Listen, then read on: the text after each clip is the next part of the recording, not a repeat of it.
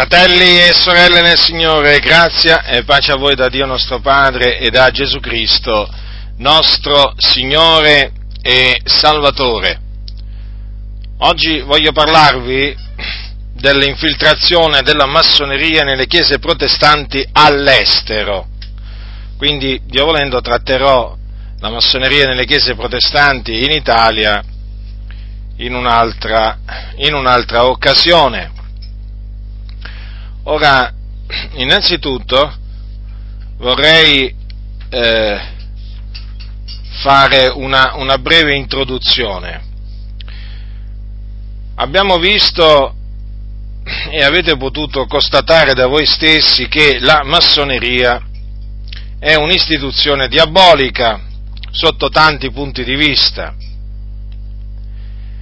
Allora ci si deve domandare, e che quindi è incompatibile con, eh, con la fede in Cristo, con il cristianesimo, con il Vangelo e così via. E quindi un cristiano non può entrare nella massoneria.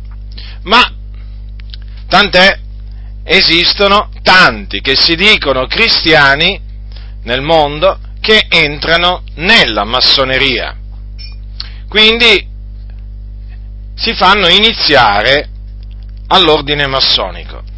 Allora bisogna domandarsi come mai, perché è chiaro che se delle persone che si dicono seguaci di Cristo decidono di, di entrare in questa istituzione diabolica, ci, ci, dovrà pur essere, ci dovrà pur essere un motivo, diciamo una ragione che li spinge ad, ad entrarci, o comunque a fare domanda di entrarci, poi chiaramente vengono ammessi.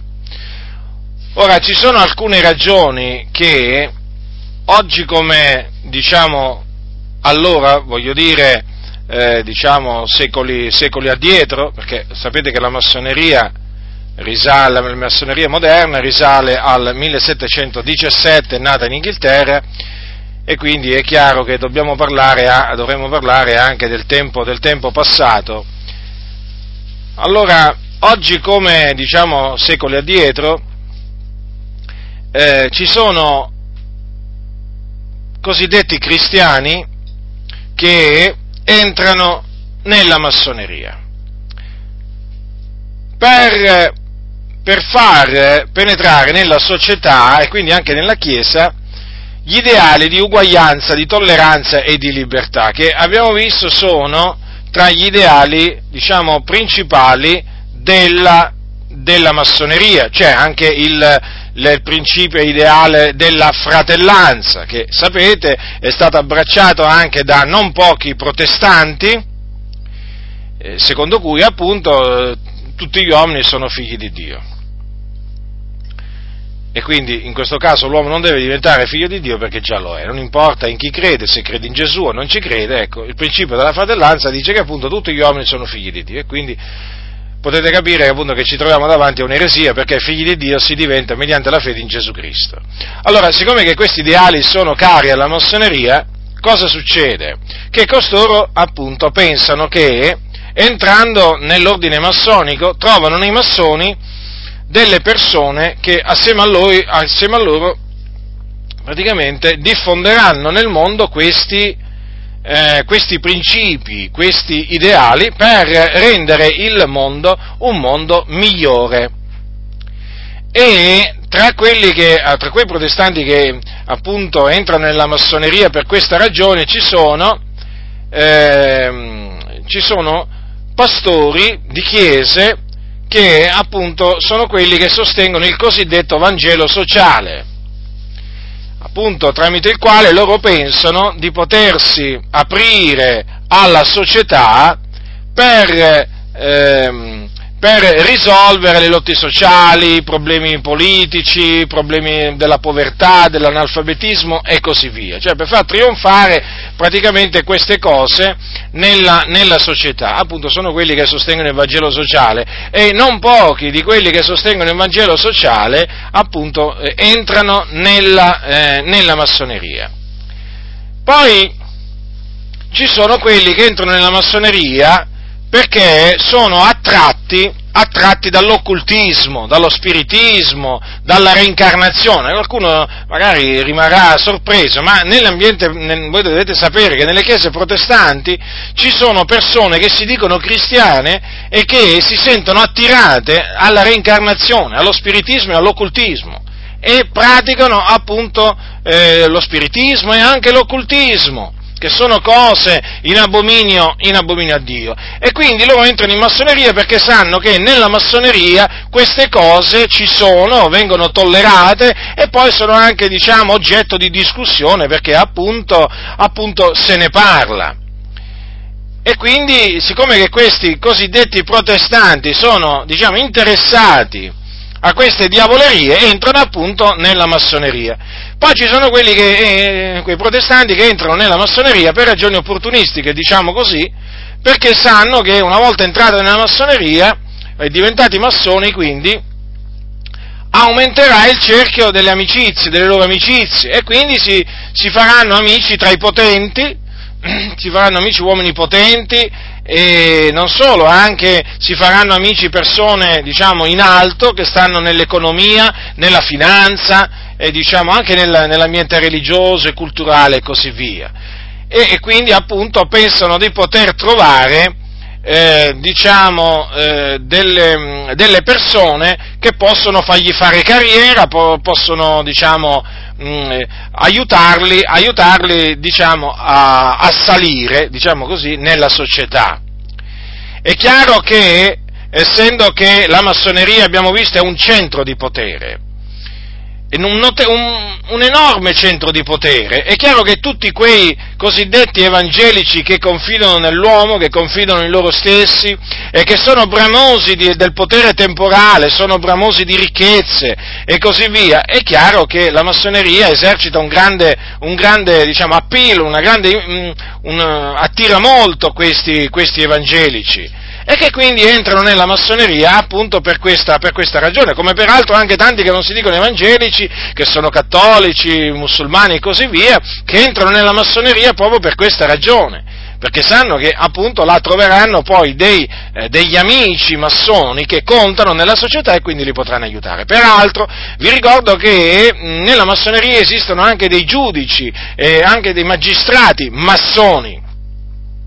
E, e, e quindi cosa significa questi? Che ci sono quelli che entrano nella massoneria per avere degli aiuti dai loro poi fratelli eh, massoni che sono nella magistratura e nel, e nel nella magistratura appunto, che naturalmente poi al, al, al momento opportuno penseranno a insabbiare delle indagini o penseranno, diciamo, ad aiutarli in qualche, in qualche maniera eh, nel caso abbiano dei problemi, dei problemi con la giustizia. Le cose funzionano così, fratelli, fratelli nel Signore, questa è la, è la realtà. Ora dovete sapere, eh, dovete sapere che nella massoneria entrano molti mafiosi, esponenti mafiosi e anche, diciamo, di grosso calibro, praticamente stiamo parlando dei cosiddetti boss mafiosi. Sono, ma ci sono ormai stati diversi processi, eh, ci sono eh, diciamo diverse inchieste giudiziarie che hanno appunto comprovato la presenza di boss mafiosi nella massoneria. Eh, come anche boss dell'andrangheta e così via. Per quale ragione, per quale ragione entrano i boss mafiosi nella, nella massoneria? Perché la massoneria, o, eh, cioè la massoneria praticamente costituisce un centro di potere dove loro possono, possono fare affari questi, questi mafiosi. Voi dovete considerare eh, che il giudice Luciano Violante, il giudice Luciano Violante, che è l'ex presidente della commissione antimafia, eh? Attenzione, quindi stiamo parlando di un magistrato che conosce, diciamo, eh, che sa quello che dice, eh, ha affermato che le affiliazioni massoniche offrono infatti all'organizzazione mafiosa uno strumento formidabile per estendere il proprio potere, per ottenere favori e privilegi in ogni campo, sia per la conclusione di grandi affari, sia per l'aggiustamento dei processi, come hanno rivelato numerosi collaboratori di giustizia. Queste parole le ha affermate Luciano Violante, sono trascritte nel libro di Luciano Violante, non è non è la piovra, è, un, è, un, è Einaudi, millenovecentonovantaquattro, pagina centosessantotto. Ora, allora consideriamo questo, quindi, che appunto eh, la massoneria viene considerata uno strumento formidabile per i mafiosi, appunto per i loro lo schiaffare. Allora, considerate questo, che esistono nelle chiese evangeliche eh, persone che praticamente hanno lo stesso sentimento dei boss mafiosi, perché sono persone malvagie, anche tra i pastori, eh, e operano malvagiamente, bramano arricchire ed estendere il loro proprio potere e ottenere favori, privilegi e così via. E quindi è chiaro, è chiaro che non ci si deve meravigliare se, se appunto nella massoneria entrano questi appunto pastori, eh, cosiddetti pastori di chiese evangeliche, che sono bramosi di queste, eh, di queste cose. Ora, guardate, la massoneria serve, è un, è un trampolino praticamente, le logge massoniche ormai sono riconosciute come dei trampolini, e quelli che appunto ricercano i trampolini, sappiate appunto che la massoneria la cercano, e questi trampolini appunto sono cercati anche da molti che si dicono evangelici, sia pastori che anche membri di chiese influenti. Dunque, chiaramente ci si deve anche domandare come mai la massoneria eh, fa, eh, riesce a fare proseliti in mezzo alle chiese protestanti, e perché cerca di stare in buoni rapporti con le chiese protestanti. Ora, innanzitutto dovete sapere che stare in buoni rapporti con le chiese protestanti significa per la massoneria eh, che può, può, diciamo, la massoneria può reclutare qualcuno in mezzo alle chiese. E generalmente la massoneria cerca di acchiappia, di acchiappare, eh, eh, uso questa espressione, eh, pastori e predicatori, e se sono famosi è, è, molto, è, molto, è molto meglio, eh, per fare che cosa? Per diffondere nella Chiesa, tramite, tramite di loro, appunto i principi, i principi massonici. Ma chiaramente voi potete ben capire che eh, il, il motivo reale è per prendere il controllo delle chiese, per prendere il controllo delle denominazioni, delle organizzazioni di cui appunto fanno parte questi pastori e questi predicatori, perché quando entra la massoneria chiaramente è come una sorta di piovra che cerca appunto di afferrare eh, diciamo i posti, i posti dirigenziali. La massoneria punta sempre in alto, ve lo ricordo. Eh, questo oramai eh, sono tutte cose ormai queste che sono state appurate in ogni campo, nel campo economico, finanziario, religioso, politico, mira sempre ai posti alti, ai posti alti, come per esempio nel Vaticano. Cosa pensate? Il Vaticano sia estraneo alla, immune dalla massoneria? No, no, no, no, no. La massoneria praticamente ha preso il controllo del, ha preso il controllo del Vaticano, e diciamo da diverso, da diverso tempo. Sì, sì, la massoneria è entrata nel Vaticano. Nel Vaticano esiste persino una loggia, una loggia massonica, a cui, a, a cui eh, diciamo, eh, di cui fanno parte anche dei cardinali, dei cardinali massoni. Eh, guardate che queste cose le dicono, per, le dicono, diciamo, gli stessi cattolici romani, quelli che studiano l'argomento, naturalmente, quelli che conoscono la situazione all'interno del Vaticano, della Chiesa Cattolica Romana, eh, diciamo, sanno, sanno che appunto nella Chiesa Cattolica Romana ci sono cardinali massoni, come anche ci sono stati, ci sono stati papi massoni, per esempio Giovanni ventitreesimo e Paolo sesto erano massoni, sì sì, ma non massoni stando a sentito dire, no, no, erano massoni, perché appunto ci sono delle dichiarazioni a tal riguardo nette e chiare, ci sono le prove praticamente. Ora, eh, è chiaro che quindi bisogna stare, eh, bisogna stare molto attenti, bisogna stare molto attenti, perché appunto la massoneria cerca di eh, impossessarsi delle chiese, e ehm, per diffondere in mezzo alle chiese naturalmente la confusione, la confusione dottrinale, la confusione morale, sicuramente per far sviare i credenti, per farli apostatare, sicuramente per farli abbandonare al peccato, sicuramente per abbassare il livello della morale, perché la massoneria proclama il principio del libero arbitrio, per cui ognuno è libero di credere quello che vuole e di fare quello che vuole. La massoneria rigetta il dogmatismo e quindi chiaramente una volta che entra la massoneria nella Chiesa eh, cosa può succedere? Se non che appunto eh, le Chiese e i pastori cominciano a, a eh, negare a negare delle dottrine bibliche, eh, a, cominciano a negare dei comandamenti del, del Signore, e difatti questo è quello, e difatti questo è quello che, eh, che avviene. E poi c'è un'altra cosa da tenere presente, che la massoneria è sempre pronta ad aiutare le chiese evangeliche, a dargli un aiuto in qualche, in qualche maniera, in qualche cosa, anche finanziariamente, eh? E questo naturalmente serve, tutto questo serve alla massoneria per praticamente comprare il silenzio eh, delle chiese evangeliche e quindi per impedire alle chiese evangeliche di condannare la massoneria e la doppia appartenenza, perché se c'è una cosa che la massoneria non vuole che le chiese facciano è appunto che le chiese condannino la massoneria come opera del diavolo. Eh, basta considerare, guardate, vi faccio un esempio.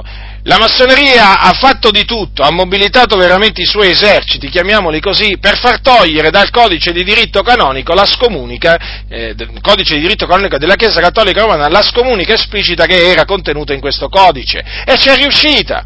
Praticamente tramite incontri particolari con dei rappresentanti della massoneria, rappresentanti della Chiesa Cattolica Romana, sono riusciti a far togliere la scomunica esplicita dal codice di diritto canonico, e loro considerano questa sparizione di questa condanna esplicita ai massoni una vittoria.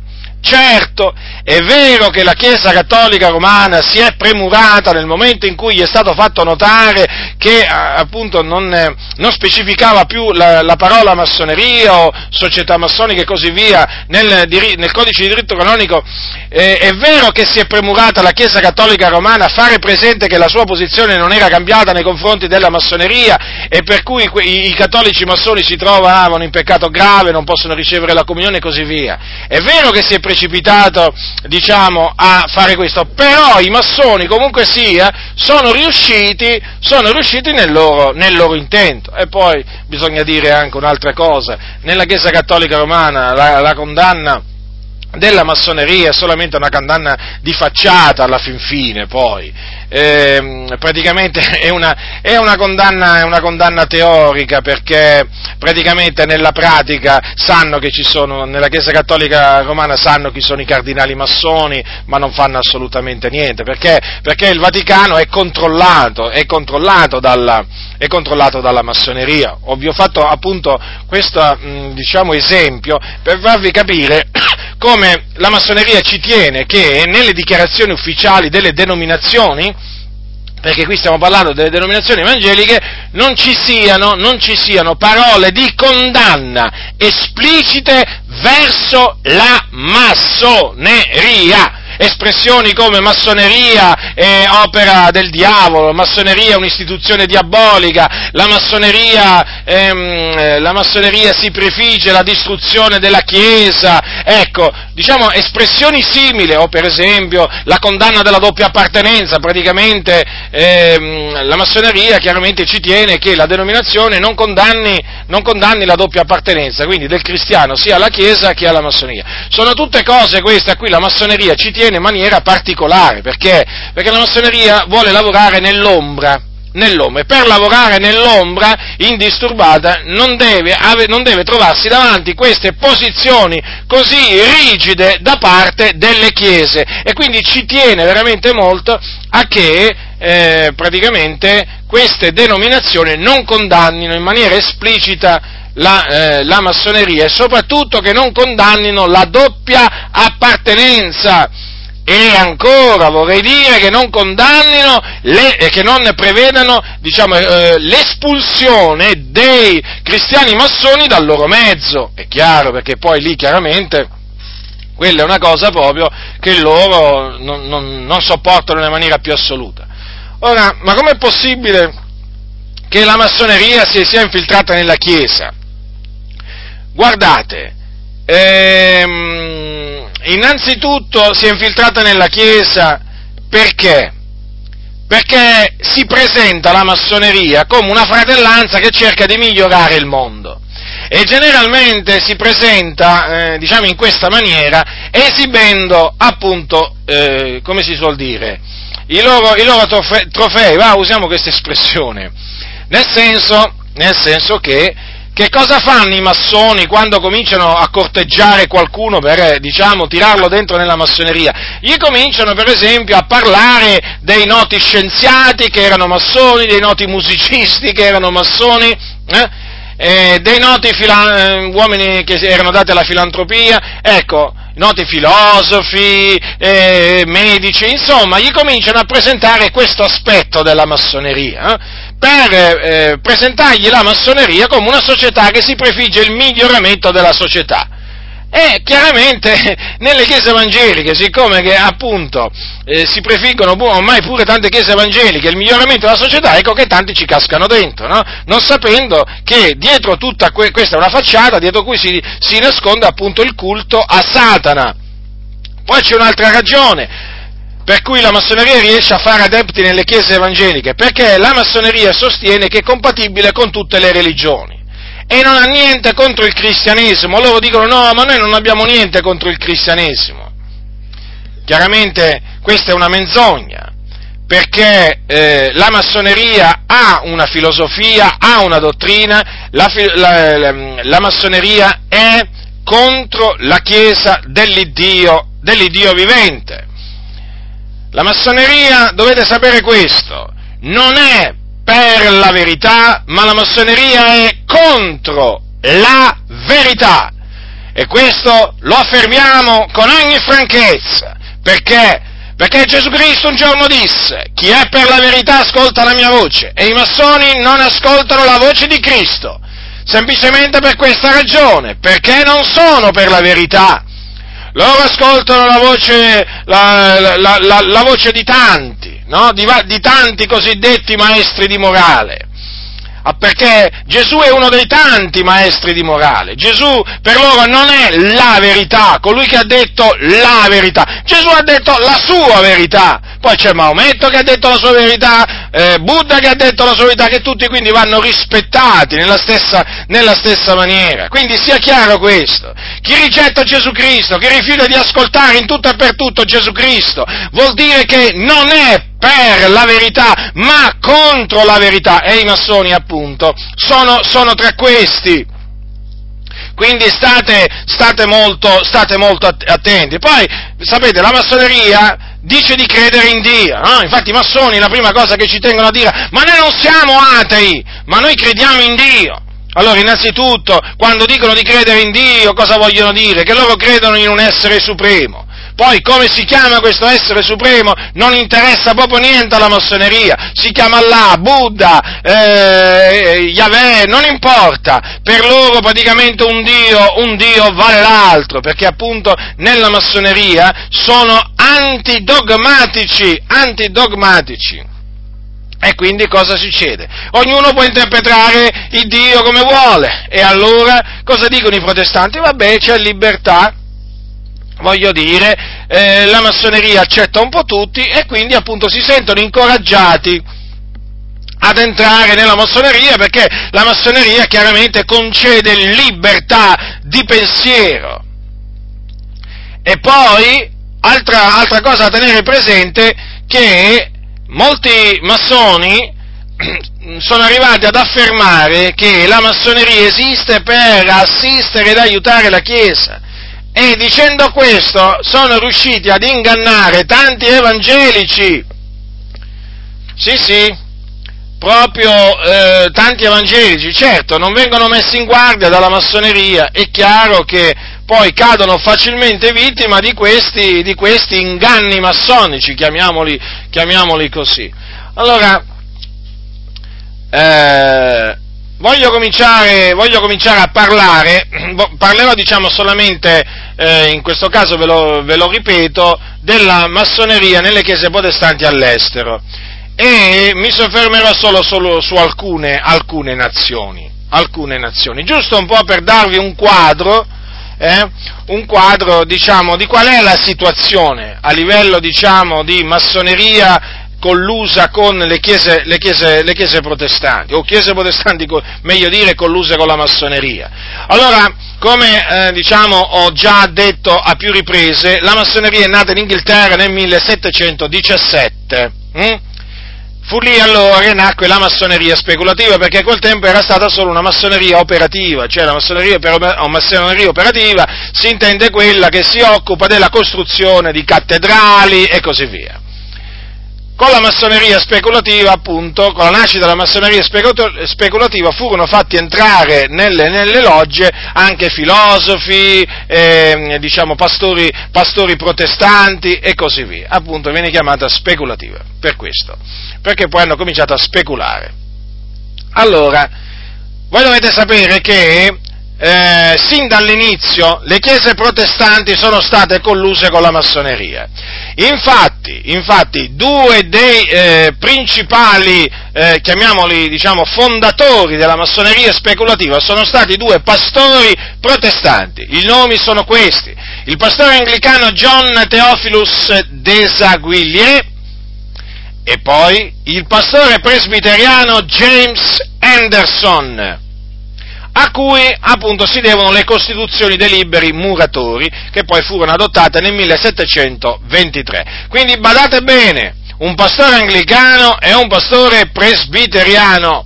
Ecco perché, ecco perché da più parti si è fatto notare, si è fatto notare questa stretta correlazione tra protestantesimo e massoneria sin dall'inizio. Un'unione, diciamo, chiamiamolo matrimonio, chiamiamolo alleanza, potete chiamarla, diciamo, in svariate maniere, sin dall'inizio, fratelli del Signore, e questa è una cosa che bisogna tenere bene a mente, perché? Perché appunto quello è stato solo l'inizio, la cosa, questa alleanza, questa collusione si è protratta nel tempo, nel corso dei secoli, e oggi ci troviamo che l'ambiente protestante, sia all'estero che in Italia, poi come vedremo, eh, ma adesso fatemi parlare di quello dell'ambiente protestante all'estero, è proprio pregno di massoneria, pieno di massoni, massoni, che spesso si trovano veramente nei posti alti delle denominazioni protestanti e anche delle organizzazioni evangeliche. E eh, la maggior parte, dovete tenere presente questo, la maggior parte dei massoni protestanti si trova all'estero, all'estero, quindi praticamente quando si parla di mondo anglosassone, no, ci si riferisce all'estero, però Inghilterra, America. Ecco, la maggior parte dei massoni protestanti si trova in ehm, diciamo negli Stati Uniti e appunto in Inghilterra. In, in, proprio queste sono le nazioni dove proprio le chiese protestanti pullulano di massoni, ma non è che, non è che, non è che diciamo, le altre nazioni come Germania e così via, diciamo, ne hanno, ne, ne hanno pochi, eh? Anche lì ce ne sono, ce ne sono parecchi, però sapete, c'è una stretta unione tra eh, massoni e tra massoneria e protestantesimo, soprattutto in Inghilterra e negli Stati, negli Stati Uniti. E, certo, non è che vi dovete fare l'idea che eh, tutti i protestanti, tutti i predicatori, tutti i pastori protestanti, no, siano stati accondiscendenti alla massoneria, eh, o che siano stati massoni o amici, o amici di massoni, no, no, no, no, ci sono stati diversi predicatori che nel corso del tempo hanno riprovato pubblicamente la massoneria, l'hanno denunciata, hanno messo in guardia i fratelli dalla massoneria. Per esempio Charles, Charles eh, Finney, per esempio, che era stato peraltro lui un massone, sì, lui veniva dalla massoneria, poi era uscito, e quando appunto si è convertito ha lasciato la massoneria e ha scritto, e ha scritto un, eh, diciamo un, un libro, un libro eh, intitolato Perché ho lasciato la framassoneria, perché chiaramente lui sentì questa, questa esigenza Di, ehm, di mettere per iscritto le ragioni che lo avevano spinto a lasciare la massoneria, e quindi lui riteneva, Charles Finney, ex massone, quindi, che la massoneria fosse incompatibile con il cristianesimo. eh? E infatti fu molto duro in questo libro, ma non può essere altrimenti. Come sono stato duro io nel mio libro, così è stato, è stato duro pure, pure lui, ma perché lui chiaramente aveva, era pienamente consapevole della natura diabolica della massoneria, ed è questo appunto che devono fare tutti coloro che escono dalla massoneria si, eh, e che si convertono a Cristo. Devono veramente denunciare pubblicamente, a voce per iscritto, no, la, ehm, la massoneria, perché è un'opera, è un'opera del diavolo. E, ora, la massoneria dunque è, andata in, è nata in Inghilterra. Partiamo dunque brevemente dall'Inghilterra, diciamo qualche cosa sull'Inghilterra. Allora, la, la, la Chiesa di Scozia non vieta ai suoi membri di diventare massoni. Tenete presente questo, eh? La Chiesa di Scozia. E infatti dovete, ci sono delle, delle, diciamo, dei luoghi di culto della Chiesa di Scozia dove addirittura, addirittura entrano i massoni in paramenti massonici. Cioè, voi considerate, cioè, nel mondo anglosassone, guardate che avvengono delle cose, delle cose veramente tremende, tremende. Certo, nel millenovecentottantanove l'Assemblea Generale ha dichiarato che, c'è, che c'erano delle difficoltà teologiche molto reali, no? Diciamo, nell'essere massoni, eh, da parte dei membri della Chiesa di Scozia, però, diciamo, la cosa si è fermata lì, non, assolutamente non c'è nessun divieto di diventare, di diventare massoni nella Chiesa di Scozia. Poi c'è la Conferenza Metodista d'Inghilterra. Praticamente nel millenovecentottantacinque cosa ha affermato? Che la massoneria rivaleggia con le credenze cristiane, e ha chiesto ai metodisti massoni, eh, perché sa che ci sono tanti metodisti massoni, di appunto riconsiderare la loro appartenenza alla massoneria. E poi eh, ha vietato gli incontri massonici nelle strutture, negli edifici della Chiesa metodista. Però attenzione, non ha vietato ai membri di aderire alla massoneria, siamo sempre lì. Praticamente c'è sempre questo linguaggio ambiguo de, da parte di molte chiese, no? Riconoscono che magari ci sono delle, delle incompatibilità, però magari, alla fine poi non condannano la massoneria, non vietano ai loro membri di diventare, di aderire alla massoneria, e non prevedono l'espulsione dei loro membri, dei loro membri massoni. E difatti nella Chiesa metodista che cosa è successo? Che alcuni incontri massonici praticamente hanno continuato ad avere luogo in strutture della Chiesa metodista. E poi eh, diciamo che a seguito di quel rapporto praticamente che fu, reda- che fu diciamo steso, eh, eh, che attestava l'incompatibilità tra l'appartenenza alla Chiesa e la massoneria, sapete che è successo? Che molti, molti massoni metodisti hanno dato vita a, all'associazione dei metodisti massoni. Pensate, esiste pure l'associazione dei metodisti massoni. Stiamo parlando dei metodisti, cioè stiamo parlando praticamente di membri di quella denominazione, di quella grande denominazione protestante fondata da John Wesley, il predicatore John Wesley.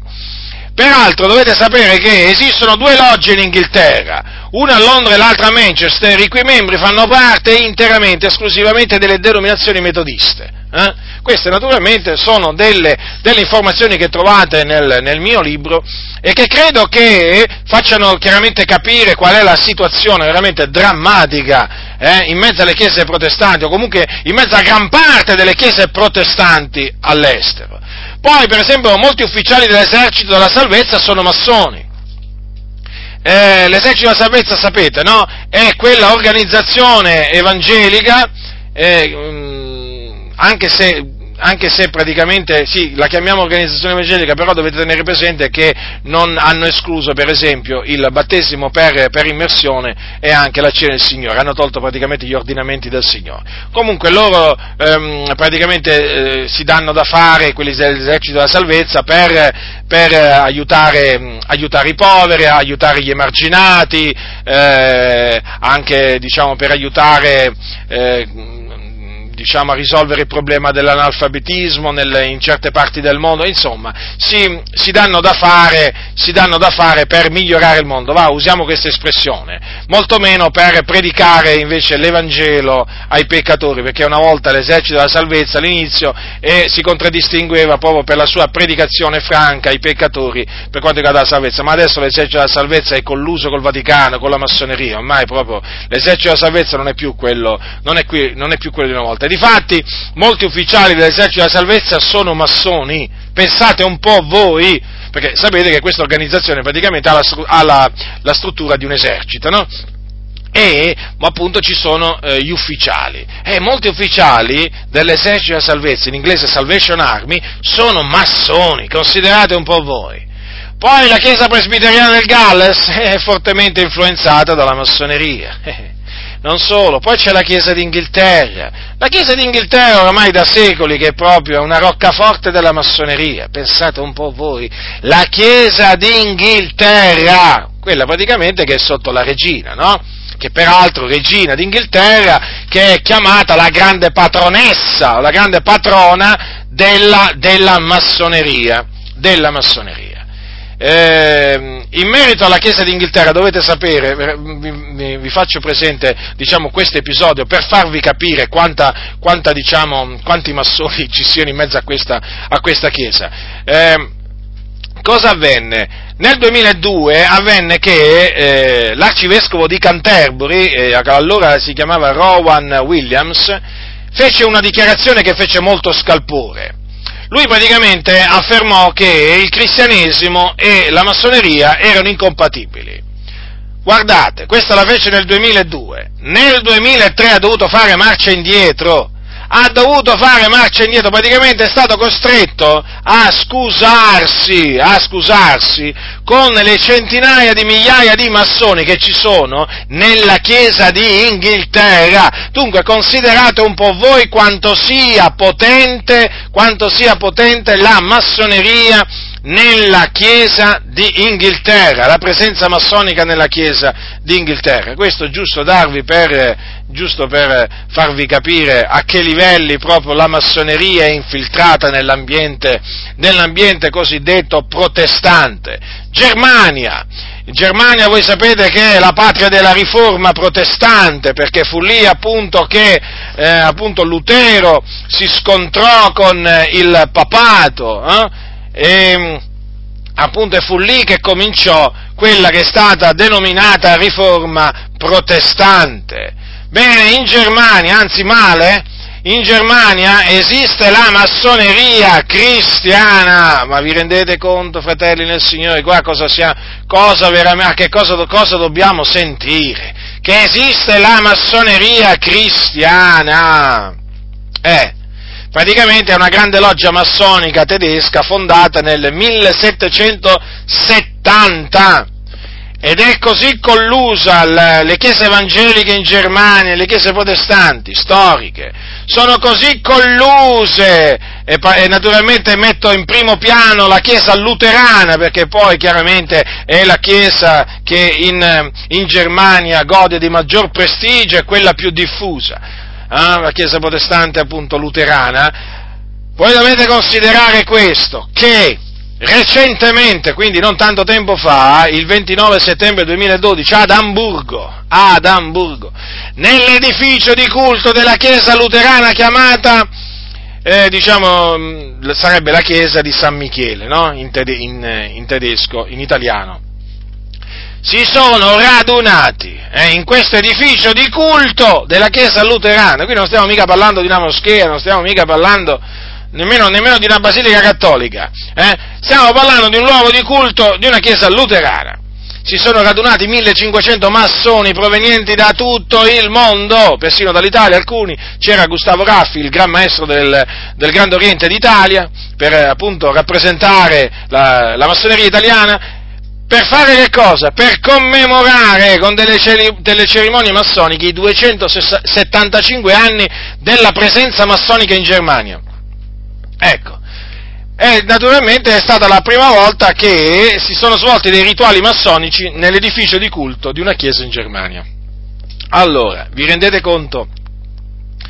Vi rendete conto, diciamo, a che livello è la collusione tra chiesa luterana e massoneria in Germania? E a proposito, i membri di quella chiesa sono stati sfrattati naturalmente per l'intera giornata, perché chiaramente hanno messo un cartello, no? Un cartello fuori eh, che appunto ne proibiva l'accesso, certo, per l'intera giornata, causa manifestazione, no? Eh, quindi praticamente, cioè, come se niente fosse, no? Lì c'erano millecinquecento massoni provenienti da tutto il mondo, no? Ecco, cattedrale chiusa, accesso negato ai, ai, ai cristiani, naturalmente, o comunque a quelli che si definiscono cristiani appartenenti alla denominazione pro, eh, protestante luterana, ecco, perché? Ma perché si doveva tenere la commemorazione massonica dei duecentosettantacinque anni della presenza massonica in Germania. Un abominio, un abominio. Prendiamo anche la Svizzera, perché naturalmente anche in Svizzera, voi sapete, in Svizzera praticamente eh, c'è stato Calvino, a Ginevra, ah, anche lì chiaramente eh, uno dei, uno dei diciamo, più importanti riformatori, assieme a Lutero, e anche lì in Svizzera, anche in Svizzera grande collusione tra eh, chiese protestanti e massoneria. Sulla rivista, praticamente eh, sulla rivista...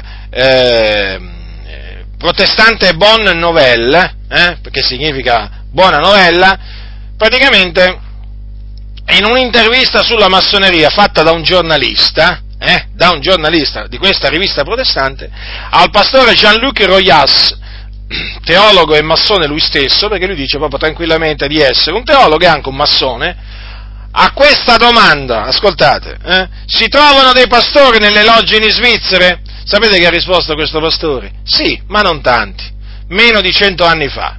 Ce ne sono di più in Francia, in Belgio e ancora di più nel mondo anglosassone. La tendenza evangelica attuale è molto antimassonica, pertanto i pastori del risveglio nel diciannovesimo secolo a Ginevra erano massoni. Non esiste una posizione ufficiale delle nostre chiese, nelle nostre chiese, e niente impedisce ad un pastore di essere massone. Anche per i fedeli c'è una totale libertà. Vergogna, dico io, vergogna! Guardate cosa dobbiamo, se, dobbiamo leggere veramente, cosa dobbiamo leggere, che dei pastori praticamente dicono che c'è totale libertà di aderire alla massoneria. In Svizzera, sì, come se niente fosse, appunto. Si parla della massoneria come se fosse, non lo so io, come se fosse un club, non lo so, un, un centro, un centro di, diciamo, per anziani, no? Ecco, sì, eh, sì, può un pastore aderire alla massoneria, ma certo, nulla glielo vieta. D'altronde, voglio dire, ci sono delle compatibilità, loro ritengono, che è chiaro, quelli che sostengono che i cristiani possono diventare massoni ci trovano sempre delle, delle cose compatibili, pensate, pensate un po' voi. Ma la cosa che La cosa che preoccupa, ci sono già, vabbè, ci sono dei pastori, ma il fatto è che in questa intervista questo pastore dice che ci sono meno di cento anni fa, cioè questo significa che cento anni fa ce n'erano molti di più in Svizzera di pastori evangelici, eh? Ma io dico una cosa, ma dinanzi a questa realtà così drammatica per le chiese evangeliche, ma come si fa a stare zitti? Ma come fanno taluni pastori a dire ma la massoneria non ci riguarda? Il Dio ci protegge, e si è visto, e si è visto, guardate un po' voi quanti massoni si sono infiltrati nelle chiese, e perché questo? Perché? Perché i pastori si sono messi a dormire, si sono messi a dormire, quindi la massoneria è entrata in forza proprio con tutti i suoi eserciti. Vergogna. Passo al Brasile. Al Brasile, perché in Brasile, voi sapete che il Brasile è una delle nazioni con maggiori evangelici, soprattutto pentecostali, di tutto il mondo, tanto che la Chiesa Cattolica Romana è molto preoccupata da questa emorragia che si è verificata, praticamente dal fatto che molti, molti cattolici romani hanno abbandonato la Chiesa Cattolica Romana in questi ultimi decenni per aderire alle varie chiese evangeliche, soprattutto pentecostali, che loro chiamano sette naturalmente. I cattolici, eh? Adesso aspettiamo di vedere come le chiamerà Francesco, ma forse sette non le chiamerà, credo che le chiamerà comunità ecclesiali, ma diciamo questa è una mia supposizione, un presentimento, visto che è stato messo lì dalla massoneria. Allora, eh, in Brasile la commistione tra, è molto, è molto grande, è molto forte la commistione tra chiese protestanti, tra chiese protestanti e massoneria. Considerate, considerate che per esempio, eh, per quanto, soprattutto i massoni sono diffusi nella chiesa battista e nella chiesa presbiteriana, eh?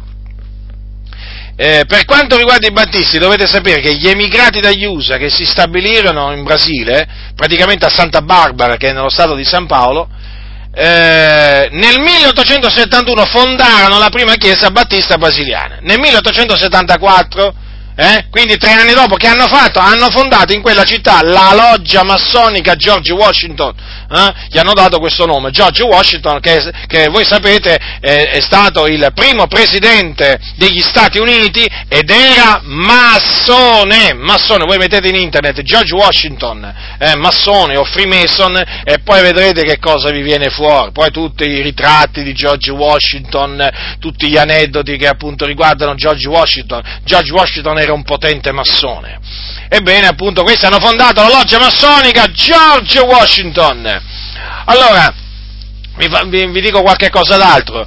Eh, José de Sousa Marques, eh, che forse chiaramente a molti non dice niente, ma in Brasile è conosciuti, era conosciutissimo, molto famo, era molto famoso, era un famoso pastore teologo battista, eh, che, badate bene, ricoprì pure la carica del presidente della Convenzione Battista Brasiliana. E poi era, così, così, cos'era questo? Era membro del Grande Oriente del Brasile, l'equivalente del Grande Oriente d'Italia, no? Però in Brasile.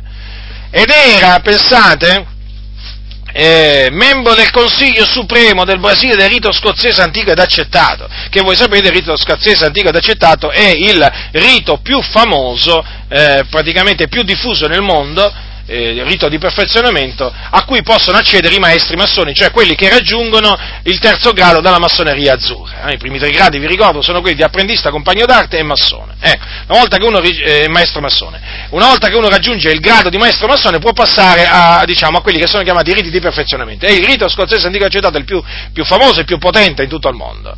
Un altro pastore battista, Rubens Lopes, eh, fu costui anche lui presidente della Convenzione Battista Brasiliana.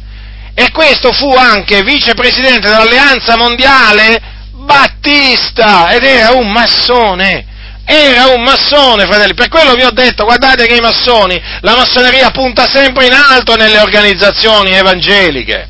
Poi abbiamo il pastore David Main, questo è morto nel millenovecentonovantacinque, che fu il rettore del seminario teologico del nord del Brasile, ed anche presidente della Convenzione Battista. Era anche lui un massone che aveva raggiunto il trentesimo grado, pensate un po' voi. In merito alla, alla chiesa presbiteriana, anche qui c'è una marea di massoni nel, nella chiesa presbiteriana brasiliana. Infatti voi dovete considerare che nel, millenovecentotre c'è stata una frattura, una scissione nella chiesa presbiteriana proprio a motivo di questo, perché una parte dei presbiteriani cominciò a proclamare che la massoneria era incompatibile per un cristiano. E infatti cosa è successo? Che dalla scissione nacque la Chiesa Presbiteriana Indipendente del Brasile, eh? Il cui fondatore appunto è stato Eduardo Carlos Pereira, eh, il quale assieme ad altri pastori si separò dalla Chiesa Presbiteriana perché riteneva incompatibile la massoneria con l'Evangelo di Cristo Gesù. Guardate, fratelli del Signore, io credo Io credo che se in mezzo alle chiese evangeliche qua in Italia, eh, badate adesso alle chiese protestanti storiche, anche alle chiese, alle chiese eh, pentecostali, eh, qualcuno, qual- alcuni pastori eh, che sono contrari alla massoneria, che condannano la massoneria, se cominciassero pubblicamente a denunciare la massoneria, l'infiltrazione massonica in queste denominazioni, la filosofia massonica in queste denominazioni, io credo che si verrebbero, si verrebbero a creare delle fratture come nella Chiesa presbiteriana, e io credo che molti pastori sarebbero costretti, appunto quelli che eh, sostengono l'incompatibilità tra, cristian- tra massoneria e cristianesimo, sarebbero costretti ad uscirsene perché cacciati via dai dirigenti.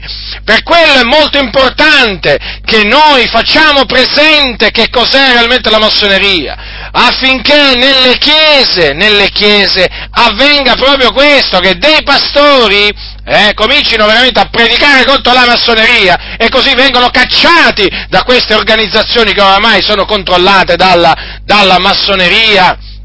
Ora, Eh, c'è un'altra cosa da dire a tale proposito, che ci sono stati anche pastori pentecostali massoni in Brasile, tra cui il noto pastore Paolo Leivas Macalao, morto nel millenovecentottantadue. Questo è stato il fondatore, questo non era mica un pastore pentecostale qualsiasi, questo è stato il fondatore dell'Assemblea di Dio Ministero de Madureira, Rio de Janeiro, eh? E peraltro questo pastore compose e tradusse diversi inni che sono, diciamo, parte dell'innario ufficiale dell'Assemblea di Dio. Poi un altro massone famoso nell'ambito, diciamo, pentecostale è stato Tullio de Barros Ferreira. Lo so che questi nomi possono non dire niente a voi, ma guardate che quando si parla di questi nomi in Brasile si parla di nomi molto importanti. Ecco, è morto questo Ferreira nel duemilasette, questo era pastore dell'Assemblea di Dio eh, di São eh, Cristóvão, Rio de Janeiro, anche lui era massone, e queste cose sono pubbliche, sono pubbliche. Allora, vi rendete conto? Ora dovete sapere che in, in Brasile la massoneria è così diffusa in ambito evangelico che recentemente stanno avvenendo tutte queste cose qui, recentemente ho notato, ne stanno, ne stanno accadendo molte eh, di queste cose recentemente. Eh. Il tre agosto duemilaundici più di sessanta massoni evangelici appartenenti a circa dieci differenti chiese evangeliche si sono radunati presso un hotel a Rio de Janeiro per dare vita, sapete a che cosa? Al movimento di integrazione degli evangelici massoni, pensate un po' voi, pure un movimento per l'integrazione degli evangelici massoni, il cui obiettivo, sapete qual è? Quello di combattere le persecuzioni o discriminazioni che i massoni evangelici soffrono per opera delle loro chiese, famiglie e amici, per colpa, dicono i massoni, di assurde menzogne disseminate in maniera irresponsabile dai nemici dell'ordine massonico. Queste parole le ho trovate scritte sul sito del Grande Oriente del Brasile. Avete capito dunque che cosa? Questi qua stanno, stanno andando al contrattacco, eh? I massoni cosiddetti evangelici stanno andando al contrattacco in Brasile, perché guardate che in Brasile ci sono molti pastori che pubblicamente, evangelici anche pentecostali, che riprovano la massoneria, la riprovano, la condannano e mettono in guardia dai pastori massoni, fanno i nomi dei pastori massoni, eh? Quello che non avviene in Italia, eh? Quello che non avviene in Italia, vergogna. Ma noi speriamo veramente, vivamente, che quanto prima comincino veramente, comincino veramente eh, tanti pastori qui in Italia veramente a, a denunciare la presenza della massoneria in mezzo alle chiese protestanti. Lo speriamo vivamente per il bene dell'Assemblea dei Santi. Quindi avete capito cos'è successo qui? Qui hanno dato vita a questo, a questo movimento. E Il, quello che ha diretto il culto massonico, perché mo c'è pure il culto massonico, no? In quel raduno, si chiama il Lindenberg Mendes Viana, ed è un, un, diciamo, una persona molto altolocata nell'ambiente evangelico, evangelico e protestante in, in Brasile, in Brasile. E eh, poi un'altra cosa, in Brasile questi pastori pentecostali sono ancora in vita, ma bisogna fare i loro nomi, sono amici del Grande Oriente di Goiás, eh, e collaborano con esso. Allora, eh, i loro nomi sono il pastore e deputato federale João Campos, sì, perché sapete là eh, sono proprio, i, tanti pastori sono proprio dentro la politica, sono pure deputati, eh, deputati a parlamenti e così via. Um, questo è un grande amico del vescovo Manuel Ferreira, eh, praticamente questo, questo pastore è pastore dell'Assemblea di Dio e deputato federale per il P S D B sbarra G O, eh? È leader della F P E, Fronte Parlamentare Evangelico. No, queste cose devono essere, devono essere sapute, perché qui magari adesso qualcuno ascolterà questa mia predicazione contro la massoneria e magari viene dal Brasile, si trova, si trova in Italia e le deve sapere queste cose, perché magari fa parte di una denominazione di cui questi elementi eh, sono, eh, sono, sono membri. E poi c'è un altro pastore deputato di Stato, questo, si chiama Daniel Messac, pastore della Chiesa dell'Assemblea di Dio Madureira. Vedete, questi sono amici, amici del grande, del Grande Oriente, quindi amici della massoneria, eh? E sono cose che si risapute. Ora, sempre per confermare la presenza di massoni ad alto livello nel, nel Brasile, nelle chiese evangeliche brasiliane, Eh, c'è la testimonianza importante di Stefani Saad. Voi mettete su YouTube Stefani Saad, eh, e poi vedrete cosa vi esce. Vi esce appunto, vi escono diversi video dove c'è questo credente che, grazie a Dio, è uscito dalla, dalla massoneria, eh, lui aveva raggiunto il trentatreesimo grado della, diciamo, del rito scozzese antico ed accettato, è uscito e ha cominciato a denunciare la massoneria.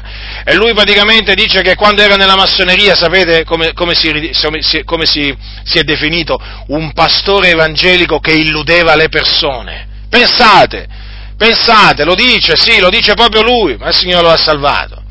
Cosa afferma nella sua testimonianza video, che è molto importante? Che i dirigenti delle denominazioni evangeliche più importanti, comprese le Assemblee di Dio brasiliani, sono massoni e le chiese evangeliche sono sotto il controllo della massoneria che opera come una mafia. Queste sono parole di un credente che Dio ha liberato dal laccio della massoneria. Eh? Ha fatto i nomi e ne ha fatti a decine di nomi. E ve li dico io i nomi che ha fatto: Edir Macedo, vescovo e fondatore della Chiesa Universale del Regno di Dio, che peraltro vuole costruire, sapete che cosa? Il Tempio di Salomone, una replica del Tempio di Salomone in Brasile, eh? Che voi sapete il Tempio di Salomone è molto caro alla massoneria, perché praticamente il, il, la leggenda di Hiram Abiff si, eh, diciamo, è collegata alla costruzione del Tempio di Salomone. Un altro nome che lui ha fatto è quello di José Wellington Bezerra da Costa, che è pasto e eh, presidente della Convenzione Generale dell'Assemblea di Dio in Brasile. Altro nome, ha fatto il nome di Manuel Ferreira, pastore dell'Assemblea di Dio di Madureira. Un altro nome ancora, Silas Malafaia, pastore della Igreja Assemblea de Deus Victoria in Cristo di Rio de Janeiro, che questa è una comunità grande che ha ventimila membri, e che è stato vicepresidente della Conven- Convenzione Generale dell'Assemblea di Dio del Brasile. E poi ha fatto il nome anche del reverendo, si chiamano così alcuni pastori, Isaías de Sousa Maciel, della Chiesa Presbiteriana. Eh? Ehm, che dire, eh, la situazione è drammatica. Eh, ah, in merito a questo Isaías de Sousa Maciel, eh, questo veramente, eh, veramente... diciamo potente, eh, potente in, in Brasile, praticamente è presidente dell'Omebe. Che cos'è l'Omebe? È l'ordine dei ministri evangelici in Brasile e all'estero. Sapete quanti ministri, eh, diciamo, di culto evangelici sono in questo Omebe, di cui è presidente questo massone, questo massone? Se voi andate sul sito del Grande Oriente, del, del, del Grande Oriente Indipendente, mi pare, eh, mi pare che sia il Grande Oriente Indipendente, sì? Di Rio de Janeiro, sul sito troverete, vabbè che lo, lo vedete pure sul, sul mio libro, troverete proprio questo pastore presbiteriano, proprio in abiti, in paramenti massonici, quindi con tanto di grembiule e così via, con la casacca, con la casacca massonica. Ma ci rendiamo conto? I, i, i pastori membri di questa associazione qua, Omebe, sono ventisettemila, ventisettemila, sapete cosa significa? Ma qui veramente, fratelli del Signore, eh, qui la cosa è drammatica. Eh? Questo è stato Gran Maestro del Grande Oriente Indipendente di Rio de Janeiro dal millenovecentottantuno al millenovecentottantaquattro. Ma vi rendete conto che cosa sta succedendo? Allora, riflettete, quanti pastori evangelici in questi ultimi decenni sono approdati in Italia, eh? Terra di conquista, naturalmente, voi lo sapete, l'Italia è una terra di conquista, oramai è diventata una terra di conquista per i brasiliani, per i coreani, per i cinesi, oramai vengono qui eh, a portare tanti di questi predicatori falsi, eh, le, loro, le loro eresie. Allora, io vi, vi dico questo, ma vi rendete conto che cosa significa questo? Eh? Che sicuramente qui in Italia, tra, tra i pastori evangelici che fanno parte di queste chiese, Eh, ci sono, ci sono praticamente, possono esserci tranquillamente innanzitutto pastori massoni. E poi, e poi queste chiese, eh, queste chiese naturalmente sono, diciamo, possono essere strettamente, strettamente, diciamo, um, connesse con la massoneria. Beh, d'altronde beh, bisogna dire che, per esempio, la Chiesa Universale del Regno di Dio, per esempio, fondata da Edir Macedo, per esempio, è in Italia, eh? Quindi non è che ci sia, non è che ci si deve, ci si deve meravigliare, però sapete, ce ne sono, ce ne sono tanti di, di ormai di chiese, di chiese brasiliane qui, di chiese brasiliane qui in Italia, eh? E, e quindi chiaramente voi immaginate un po' voi che cosa, che cosa può esserci in mezzo a queste chiese pentecostali brasiliane, pastori massoni, diaconi massoni, anziani massoni, membri massoni, eh? E chiaramente poi in questa maniera la massoneria poi prende, prende piede anche poi nel, nel, nell'ambiente evangelico italiano, soprattutto quello pentecostale, certo, ma è così che funziona. Voi dovete sapere che questo Isaías de Sousa Maciel eh, era intimo amico del pastore massone Paolo Leivas Masalao dell'Assemblea di Dio Ministero de Madureira eh, ed è tuttora in ottimi rapporti con questa denominazione pentecostale. Quando si incontrano, si abbracciano, eh, irmão, irmão, fratello, no? si, si dice in Brasile. Eh, in, eh, si dice in portoghese, e si salutano, si abbracciano, si invitano nella radio, alla televisione, è eh, così, fratelli. Ormai si può parlare di, ma, di diciamo, eh, di, di masso, masso mafia, praticamente masso mafia evangelica, eh? Ma sì, oramai, fratelli del Signore, le cose stanno così. Dovete considerare che la massoneria è penetrata anche nella Congregazione Cristiana del Brasile, la C C B, la sigla è C C B, che è una delle denominazioni pentecostali più grandi che ci sono in Brasile, conta alcuni milioni di membri, il cui fondatore fu Luigi Francescon, di origine italiana, che appunto è messo tra i cosiddetti pionieri del movimento pentecostale. Francesco Toppi, per esempio, eh, ha scritto anche un libro su, ehm, su, Luigi, su Luigi Francescon. Luigi Francescon... Dovete sapere che eh, è un libro edito da Adimedia, eh? Luigi Francescon, dovete sapere che chiaramente ricopre sempre una posizione molto, molto importante nel, nel, nel, nel pentecostalismo italiano. Attenzione, non sto dicendo che Luigi Francescon era massone, eh? Perché poi lo so, poi qualcuno comincia, diciamo, a attribuirmi queste cose, no, no, assolutamente, non sto dicendo che Luigi Francescon era massone, sto solo dicendo che la denominazione che ha avuto come fondatore lui, eh, praticamente, praticamente in questi ultimi anni, in questi ultimi anni ha subito un'infiltrazione da parte della massoneria. E questo lo dicono dall'interno di questa grande denominazione pentecostale dei fratelli. Ci sono infatti conduttori di chiese che sono massoni e si dice che ci sono persone vicine al presidente della Congregazione Cristiana del Brasile, eh, che sono legate alla massoneria. Non solo. Ci sono fratelli che hanno affermato che da qualche tempo hanno cominciato a notare segni e toccamenti massonici nel corso delle assemblee annuali della C C B. Allora, fratelli, tutto questo è chiaro che, che fa parte di un quadro drammatico.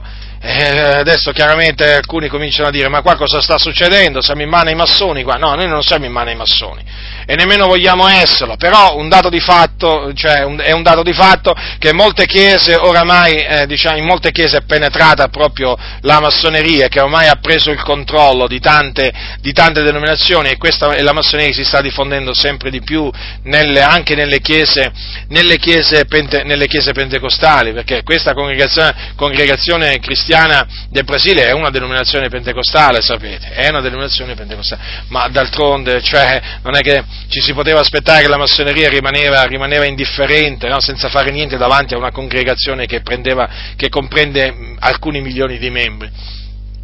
Eh, passiamo, passiamo agli Stati Uniti, eh, agli Stati Uniti d'America, dove voi sapete che la massoneria è molto radicata, eh, or, diciamo, eh, ci sono studiosi, ci sono studiosi della massoneria, studiosi seri, eh, non i ciarlatani, eh, non persone che si dicono studiosi e poi non hanno studiato un bel niente, eh, o si dicono storici, eh, e non hanno studiato la storia, perché sapete ci sono pure di questi, di questi elementi. La, la, gli Stati Uniti d'America si possono definire uno stato massonico, almeno secondo quello che dicono questi studiosi, e le prove che esibiscono sono prove schiaccianti. Ora, ehm, l'ex massone americano Jack Harris ha affermato, ascoltate cosa ha affermato. Eh, lui ha scritto un libro, si chiama Freemasonry, The Invisible Cult in Our Midst, cioè la framassoneria, il, la setta invisibile nel nostro mezzo.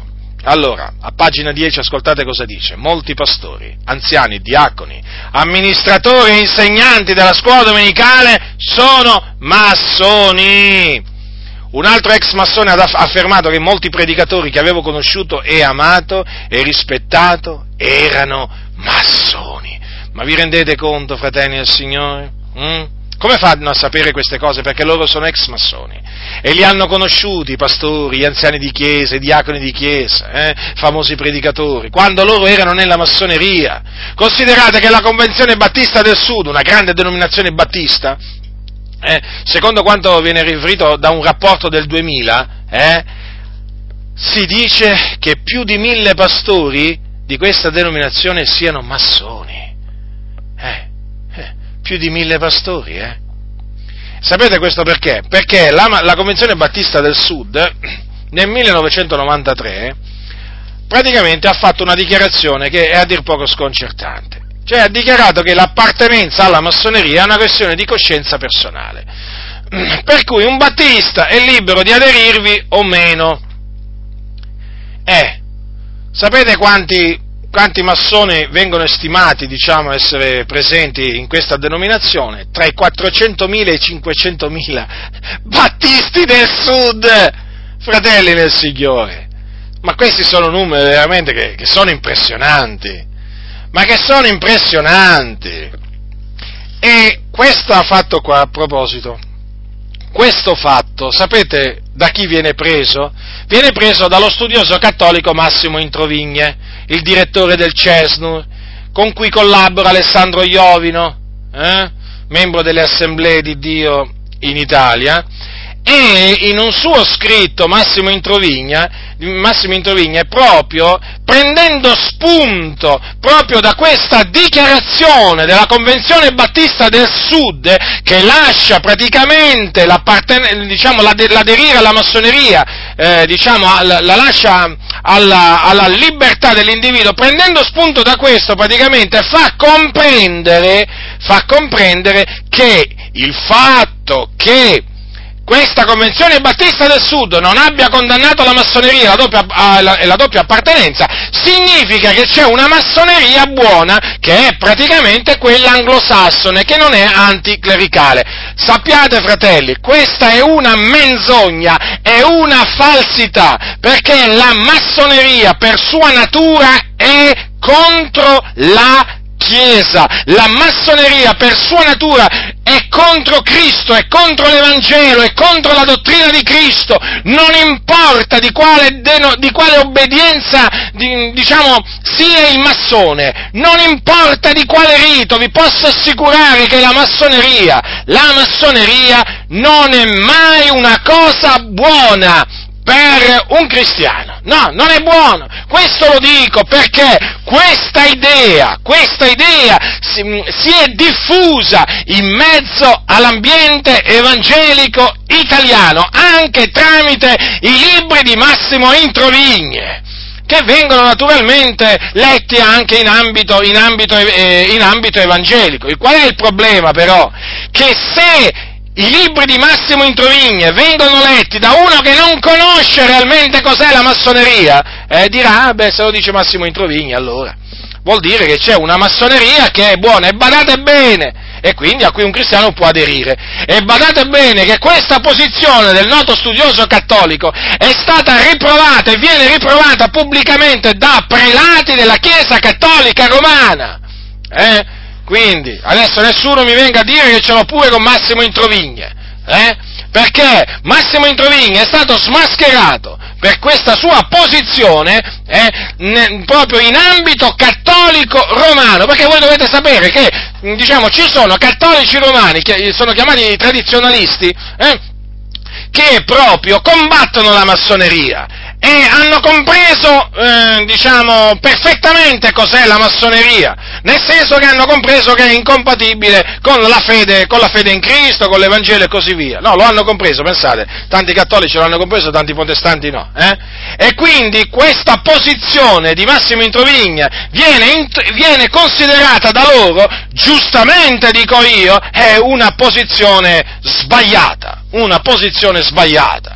Ora, io non so che cosa abbia spinto Massimo Introvigne a fare questa dichiarazione, eh, questa falsa dichiarazione, eh, o a presentare praticamente, diciamo, la massoneria in questa parte. Comunque vi dico di guardarvi da Massimo Introvigne e da tutti coloro che sono suoi stretti collaboratori. Quindi chi ha orecchi da udire oda. Ora, oltre alla maggiore denominazione battista americana, anche altre denominazioni protestanti americane eh, diciamo, non hanno diciamo, ufficialmente eh, condannato la massoneria e non hanno diciamo, nessuna obiezione alla doppia appartenenza eh, dei loro membri alla massoneria, e quindi non prevedono l'espulsione dei membri diciamo, di chiesa che sono massoni. Eh? Allora sono quella metodista, quella presbiteriana e quella episcopale. Qui veramente i pastori proprio sono tantissimi, eh? Sono tantissimi. Ma voi considerate, ci sono chiese, ci sono chiese metodiste in, in, in America che praticamente invitano i massoni in paramenti, in paramenti eh, come si dice, massonici, diciamo, a, a fare delle, a, a presiedere, diciamo, delle, sono chiamate le pose della prima pietra, eh? Ho, abbiamo, ho messo alcuni video recentemente, eh? Praticamente, sapete, no, sono chiamati, i massoni sono i, i liberi muratori, no? Perché chiaramente eh, la loro storia chiaramente parte dalla massoneria operativa. E allora eh, cosa succede? Vengono chiamate delle logge addirittura per fare la, pietra, la, la posa della prima pietra quando si deve costruire un locale di culto. Di, di, di locali di culto, di, di, di, chiese, di chiese protestanti in America, ma fratelli, ma qui veramente, cioè, eh, drammatica la situazione, la situazione è drammatica, molto, molto drammatica, eh, vedete la, la chiesa presbiteriana per esempio, no? A cui apparteneva eh, eh, De Fabulos, eh? Voi direte chi è De Fabulos? È il favoloso. E chi è il favoloso? Favoloso è la traduzione di Fabulos, no? Ma è Frank Bruno Gigliotti, l'amico dell'Assemblea di Dio in Italia, no? Colui al quale si, col quale si allearono le Assemblee di Dio in Italia nel dopoguerra, era della Chiesa presbiteriana, eh? E anche altri pastori, anche altri pastori, diciamo, mh, eh, a cui, eh, altri massoni che erano pastori, erano proprio di questa Chiesa presbiteriana. Frank Bruno Gigliotti è diventato l'incubo delle Assemblee di Dio in Italia, a sentirne parlare scappano taluni, eh? Si turano le orecchie, perché hanno scoperto che la storia delle Assemblee di Dio in Italia, la storia, la vera storia, eh, comprende anche un personaggio veramente malvagio, come appunto il massone e agente della C I A, Frank Bruno Gigliotti, di origine calabrese, un uomo veramente che si è fatto in quattro, come si suol dire, per le Assemblee di Dio in Italia. Noi non sappiamo tutto quello che ha ottenuto in cambio dalle Assemblee di Dio in Italia, ma qualcosa chiaramente ha ottenuto. Sicuramente non ha fatto quello che ha fatto per amore delle Assemblee di Dio in Italia o per amore della, liber- della, della, della verità, ve lo posso assicurare. Frank Bruno Gigliotti, che poi è diventato a suo tempo massone del trentatreesimo grado del rito scozzese antico ed accettato, ecco, faceva parte proprio della Chiesa presbiteriana. Considerate un po' voi, un uomo, un uomo veramente che nel secondo dopoguerra in Italia fece ottenere... Vabbè, dopo magari un giorno poi ne parlerò pure più diffusamente di questo Frank Bruno Gigliotti, comunque invischiato, invischiato nelle questioni politiche, invischiato in stra- nella strage di Portella della Ginestra, eh, che, si, appunto, eh, che ci fu in, in Sicilia, poi nella scissione, nella scissione di un partito, diciamo, molto conosciuto a quel tempo, molto, molto, molto forte.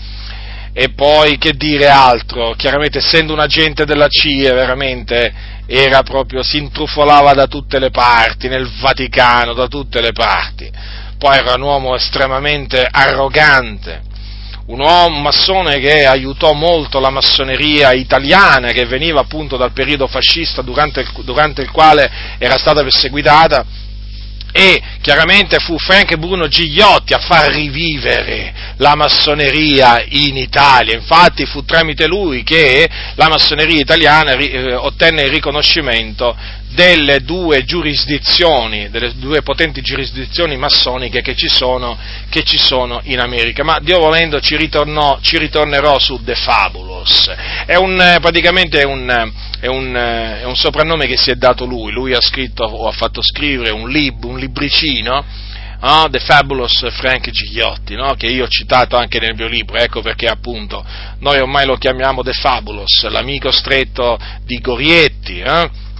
Che avete visto nella fotografia quando si trovava eh, in America, e si trovava nella fotografia Frank Bruno Gigliotti, assieme ad altri massoni, peraltro, perché non era solo Frank Bruno Gigliotti, eh, si trovava eh, Gorietti, già Gorietti e, e altri esponenti delle Assemblee di Dio di quel tempo si, eh, erano appunto con questi massoni, erano andati dal, dal, dall'ambasciatore Tarchiani, appunto per eh, promuovere la causa pentecostale, praticamente per chiedere, per chiedere la fine della persecuzione contro i pentecostali in Italia e la libertà, l'ottenimento della libertà, libertà religiosa. E quindi Frank Bruno Gigliotti, l'amico e alleato, il caro amico e alleato delle Assemblee di Dio in Italia, era appunto della Chiesa presbiteriana negli Stati Uniti. Lui si presentava come il reverendo Frank Bruno Gigliotti, pastore, pastore di una chiesa presbiteriana. Pensate un po' voi, pensate un po' voi, fratelli nel Signore. Eh, andatevi a leggere veramente la storia di Frank Bruno Gigliotti così come l'ho trascritta nel libro e vi renderete conto veramente che individuo, che individuo. Ma veramente quando uno considera che le Assemblee di Dio in Italia si sono messe con quell'individuo là, cioè veramente, quante cose si possono dire a tale riguardo, ma quante, eh? C'è un detto che dice: dimmi con chi vai e ti dirò chi sei, no? Sapete questo detto del mondo? Sapete, la gente del mondo conia veramente delle frasi talvolta che in effetti fanno capire molto. Eh sì, dimmi con chi vai e ti dirò, e ti dirò chi sei, già già, e infatti abbiamo visto con chi, con chi si sono messi l'Assemblea di Dio in Italia, eh? Frank Bruno Gigliotti, poi c'era anche Charles Fama, poi c'erano altri, poi c'erano altri massoni. Comunque, Dio volendo, ci ritorneremo su The Fabulous. Allora, eh, chiaramente eh, questo spiega la, la, grande, la grande presenza appunto di, eh, di massoni eh, in, queste, in queste chiese, in queste denominazioni. C'è un libro C'è un libro molto conosciuto in ambito massonico, diciamo nell'ambito della massoneria anglosassone, che è diecimila eh, famosi framassoni. Eh? E c'è anche un altro libro, è stato scritto, allora questo dei diecimila famosi massoni è stato scritto da William Denslow, mentre eh, c'è un altro libro, eh, The Clergy and the Craft, cioè il clero e, il, e l'arte, perché la massoneria è chiamata l'arte, o arte reale, scritto da Forrest Haggard, anche questo un ministro di culto protestante, di una chiesa protestante, e ecco, basta leggere questi libri per rendersi conto quanti pastori, predicatori, eh, massoni, facenti parte di queste denominazioni esistono solo negli Stati Uniti. È impressionante. Eh? E badate bene però che eh, i massoni sono presenti anche in quelle denominazioni che ci tengono a fare con questa precisazione che nessun massone può ricoprire incarichi di governo nella Chiesa, eh, o magari nessun, nessun massone può essere, diciamo, membro eh, della, de, di, quella, di quella denominazione. Eh? Quindi state molto attenti, perché talvolta, talvolta eh, queste dichiarazioni sono solo dichiarazioni di, di facciata, perché poi nella pratica non viene assolutamente fatto niente, né per combattere la massoneria, neppure per espellere, espellere quelli che vengono scoperti essere massoni.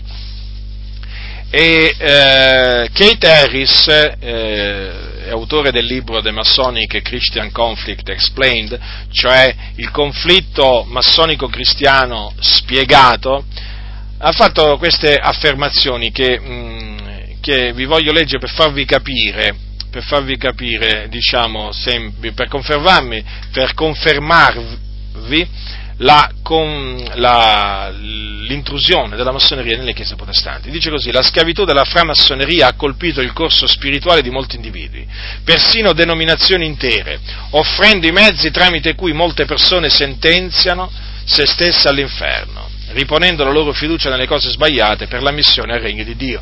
Sono parole scritte nel, appunto in questo libro a pagina centoundici. Poi dice anche così: un numero significativo di massoni mantengono ancora posizioni di governo in chiese della nostra nazione. Poi un libro massonico fa notare eh, che, ehm, eh, che quali insegnanti della Bibbia e della scuola domenicale, questi massoni, attenzione cosa dice questo testo massonico, stanno apportando all'interpretazione della Bibbia molte delle grandi rivelazioni della massoneria in tema di religione, come la salvezza per meriti personali, l'idea che tutti gli uomini sono figli di Dio e quindi fratelli, ma senza dottrina o teologia. In altre parole, la Bibbia viene reinterpretata dai massoni per conformarla alla dottrina massonica. Questa informazione è presente nel libro di John Ankerberg, eh, i, Gli insegnamenti segreti della loggia massonica, a pagina quarantacinque e quarantasei. Avete notato dunque? Eh, che cosa viene detto? Praticamente che ci sono massoni che fanno, sono praticamente a capo delle scuole domenicali nelle, nelle chiese. E che cosa stanno facendo? Stanno interpretando la parola del Signore eh, per conformarla alla filosofia massonica.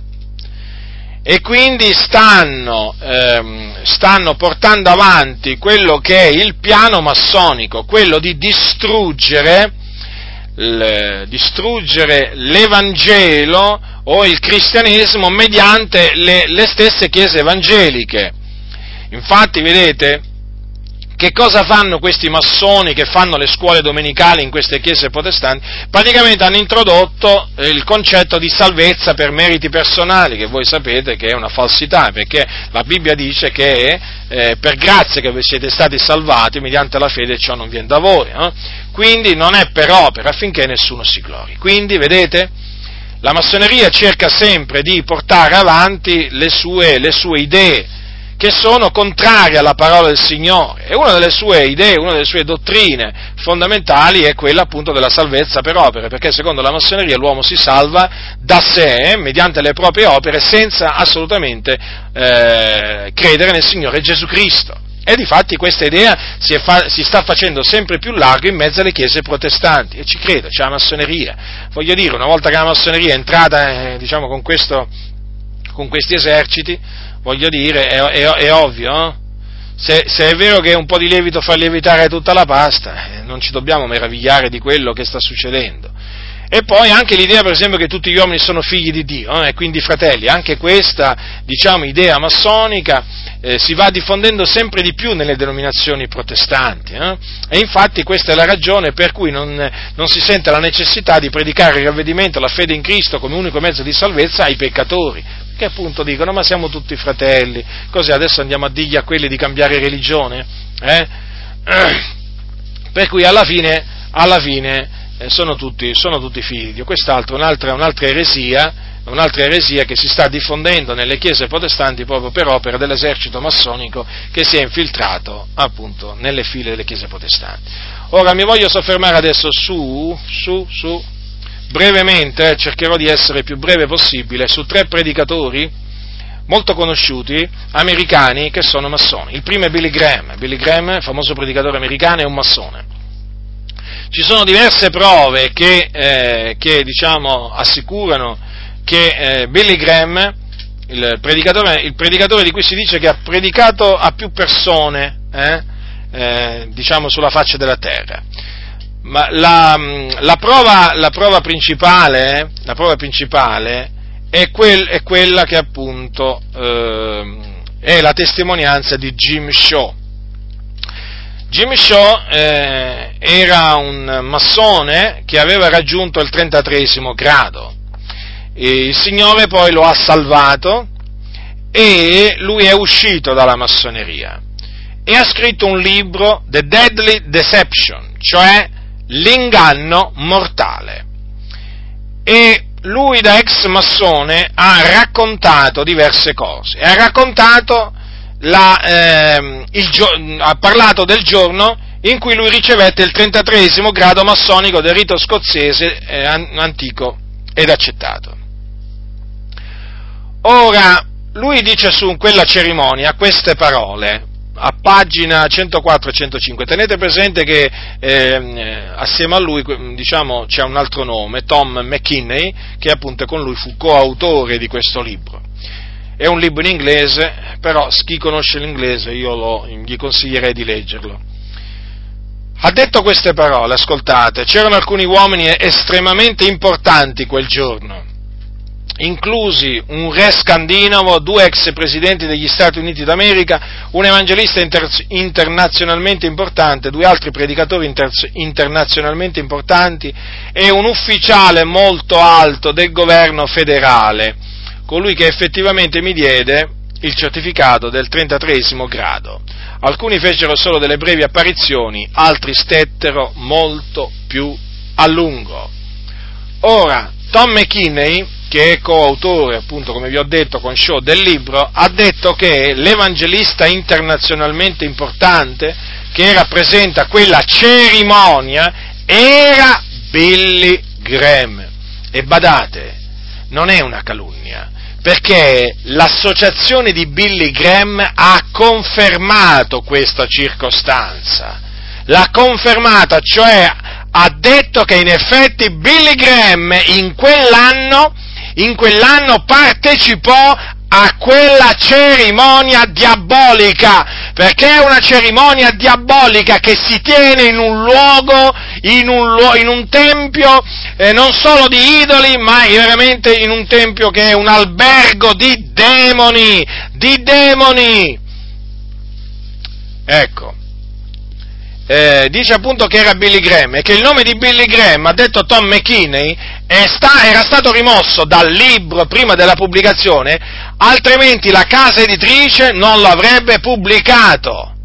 Non solo, Shaw prima di morire disse a Tom McKinney che Graham, cioè Billy Graham, era un massone del trentatreesimo grado. Altra cosa, Billy Graham non ha mai personalmente negato di essere un massone, mai. Peraltro noi nel, io nel libro ho messo la foto di una lettera di Tom McKinney, in cui appunto lui afferma, Tom McKinney, che è convinto che Graham sia, eh, diciamo che si è convinto che Graham è, che Billy Graham è un massone, quando gli ha scritto e Billy Graham gli ha risposto in una maniera elaborata. Praticamente gli ha dato una non risposta, una elaborata non risposta, e lui da questo si è convinto. Sono cose che ha detto Tom McKinney, io riporto chiaramente quello che dicono costoro, eh? E quindi da questo si è convinto che Billy Graham è massone. E poi, voglio dire, ci sono altre prove, il nome di Billy Graham compare sulla copertina del libro The History of Freemasonry, cioè la storia della framassoneria, scritto da Albert Mackey, un, un, un noto, un noto, diciamo, un noto massone di alto, di alto grado. Poi il nome di Billy Graham è apparso nella sezione intitolata Massoni famosi della Loggia dello Stato della Louisiana, eh? E in una sottosezione intitolata Altri, ehm, altri massoni famosi. Nella lista c'era anche Billy Graham, perché dico c'era? Perché praticamente appena fu scoperto il suo nome, dei fratelli cominciarono subito a far sapere questa cosa e quindi a denunciare l'appartenenza di Billy Graham alla massoneria, però rimo- eh, fu rimossa, diciamo, questa pagina e quindi adesso non c'è più il nome di Billy Graham, però qualcuno fece in tempo a fare la fotografia appunto di quella parte dove c'era anche il nome di Billy Graham. Io ho messo nel mio libro appunto la fotografia di quella di quella di quella di quella sezione, di quel, di quel sito massonico dove c'è appunto il nome di Billy Graham. Poi c'è la, la prova, una delle prove, diciamo, più evidenti, è una prova a mio parere schiacciante, è la, quella fotografia, anche questa l'ho messa sul, sul mio libro, in cui si vede Billy Graham eh, eh, stringere la mano a Harry Truman, Harry Truman, eh, il presidente americano, eh, il presidente americano, lui fu presidente americano praticamente negli anni, nel, negli anni del dopoguerra qui in Italia, quindi praticamente nel quarantasette, e lui, Harry Truman, eh, a quel tempo era, un, eh, era il presidente americano, e eh, Harry Truman era un potente massone. Se voi vi, so, vi guardate bene quella fotografia vi accorgerete, io ho ingrandito praticamente la, la stretta di mano, eh? Voi vi renderete conto che è una stretta di mano massonica, al cento per cento, non c'è alcun dubbio. E questo e questo lo riconoscono anche i massoni, e che si tratta di una stretta di mano massonica. Voi sapete che i massoni hanno delle strette di mano particolari, hanno anche, fanno anche dei segni particolari per farsi riconoscere. Ora, eh, che quella è una stretta di mano massonico eh, è confermato dal fatto che sono riuscito a trovare una, eh, una fotografia una fotografia in cui proprio si vedono dei massoni in, in paramenti massonici, eh, e quindi lì non ci può essere alcun dubbio, capite? È chiaro, no? Una foto pubblica dove ci sono due massoni, eh, praticamente con dei paramenti massonici, e eh, si danno proprio eh, la stretta di mano, e uno è il presidente americano Franklin Roosevelt. Ora voi dovete sapere che Franklin Roosevelt era un massone anche lui di alto grado. Ebbene, se voi vedete la fotografia, cioè la foto ingrandita della stretta di mano tra questi due potenti massoni, noterete che è uguale a quella che Billy Graham si è dato con Harry Truman, anche lui massone. Quindi i fatti parlano, fratelli del Signore, ma ci sono altre prove. Billy Graham ha elogiato per esempio l'ordine massonico dei Molei. Che cos'è l'ordine dei Molei? È un ordine massonico praticamente giovanile che è in mano alla massoneria, diretto da massoni. Eh? E questa dichiarazione appunto di, eh, di benevolenza di Billy Graham verso questa, verso questa organizzazione si trova nel libro The Clergy and the, Cra- eh, and the Craft, scritto dal maestro massone Forrest Haggard, che, prima, che vi ho citato prima. Lui praticamente, Billy Graham, elogia l'organizzazione massonica, appunto, dei Molei, e gli dice così: possa Dio benedire riccamente tutti quelli di dei Molei mentre continuano la loro buona opera. A pagina centoventisette di questo libro. Fratelli nel Signore, se voi volete sapere l'ordine dei Molei, eh, eh, diciamo che cosa si propone, insomma, com'è strutturato, allora, n- non solo vi dico di leggere il mio libro, naturalmente, perché in esso, in esso ne parlo, ma vi esorto ad andare su YouTube. Mm? Su YouTube e di mettere queste parole nel motore di ricerca interno a YouTube, Demolay, Order of Demolay, eh? E vedrete che vi vengono fuori tanti video, vi vengono fuori tanti video, e ci sono dei video veramente raccapriccianti, perché, che fanno capire chiaramente che l'ordine Demolay non solo è un ordine massonico, ma è un ordine, vera, è un ordine veramente dove avvengono dei riti, dei riti occulti, dei riti comunque sia, che non hanno niente a che fare col cristianesimo e che sono veramente dei riti diabolici. Ve ne accorgerete vedendo appunto, vedendo appunto questi, questi video. Ora, se Billy Graham elogia una organizzazione massonica come il Demolay, ma è ovvio, è ovvio che lui ha un occhio di riguardo verso la massoneria, e che sia così, è, è, diciamo, è confermato anche da questo, che nel corso del tempo dell'associazione evangelistica di Billy Graham sono, diciamo, hanno fatto parte diversi eminenti massoni. Altro, un'altra cosa da dire, che durante la cosiddetta crociata evangelistica tenuta da Billy Graham nel millenovecentonovantadue a Portland, nell'Oregon, in, in, negli Stati Uniti, furono autorizzate, state molto attenti, perché queste sono, sono diciamo, notizie pubbliche, ad esibirsi solo clowns appartenenti a Shriners. Eh, questa, diciamo, cosa la si trova nel libro di, questa notizia su, nel libro di Katie Burns, Billy Graham and His Friends, cioè Billy Graham e i suoi amici, eh, edito nel duemiladue, a pagina centosettantasette. È un libro molto interessante questo, io l'ho letto e vi posso dire, è molto interessante, svela dei, dei particolari sulla vita di Billy Graham che veramente eh, fanno rabbrividire, e appunto uno di, uno, uno di questi particolari è proprio questo. Ora, il Shriners International che cos'è? È un'organizzazione massonica per entrare nella quale, attenzione, fino al duemila bisognava essere un massone del trentaduesimo grado del rito scozzese antico del citato, quindi del massimo grado di questo rito, o avere completato i gradi, i gradi del rito di York, che è un altro, eh, diciamo, rito di perfezionamento massonico molto diffuso nel mondo. Ora, vi rendete conto, nel millenovecentonovantadue, quindi, quelli che si esibirono, là, diciamo, i clowns, perché questi shrine organizzano, per esempio, delle... organizzano per esempio delle, come si chiamano, eh, riunioni di divertimento praticamente, no? Organizzano eventi, eventi per fare divertire le persone dove loro stessi si divertono, fanno delle sfilate, eh, si mettono dentro delle macchine piccole piccole, cominciano a sfilare per i paesi, proprio massoni, massoni in America, sono tutte cose diciamo pubbliche, mettete su YouTube Shriner e poi vedete che cosa vi esce fuori, eh? E quindi praticamente si, si basano molto sul divertimento. Questa organizzazione massonica fatta esclusivamente da massoni, composta esclusivamente da massoni, eh, è data proprio al divertimento, è proprio al divertimento. E quindi è chiaro, è chiaro che in quell'occasione, in quell'occasione quei clown erano massoni del trentaduesimo grado, del trentaduesimo grado. Ma vi rendete conto, fratelli nel Signore? Ma vi rendete conto? E come può essere tutto ciò? È evidente, Billy Graham è massone. Poi, per esempio, Billy Graham era un intimo amico di Norman Vincent Peale. Ora, voi dovete sapere questo, i massoni si cercano. Sì, sì, sì, sì, sì, si cercano, si aiutano, si raccomandano, questo lo dovete sempre tenere presente, anche nell'ambito, diciamo, delle chiese protestanti. Billy Graham era intimo amico di Norman Vincent Peale, morto nel millenovecentonovantatré, che era il predicatore, un predicatore del pensiero positivo. Eh, praticamente il pensiero positivo è quella, quell'eresia che dice che per risolvere i problemi devi pensare positivo. Vi faccio un esempio.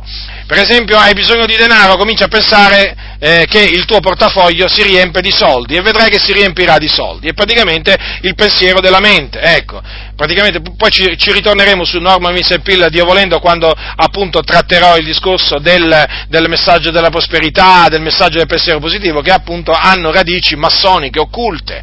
Ora, era intimo amica Billy Graham di Norman Vincent Peale, che era un massone del, trenta, del trentatreesimo grado del rito scozzese, lui affermava pubblicamente di esserlo, eh? Eh? E pensate che nel millenovecentosessantasei Billy Graham disse al Consiglio Nazionale delle Chiese: non conosco nessuno che abbia fatto per il regno di Dio più di quanto abbiano fatto Norman e Ruth Peale, o che abbiano significato di più nella mia vita per incoraggiamento, per l'incoraggiamento che mi hanno dato.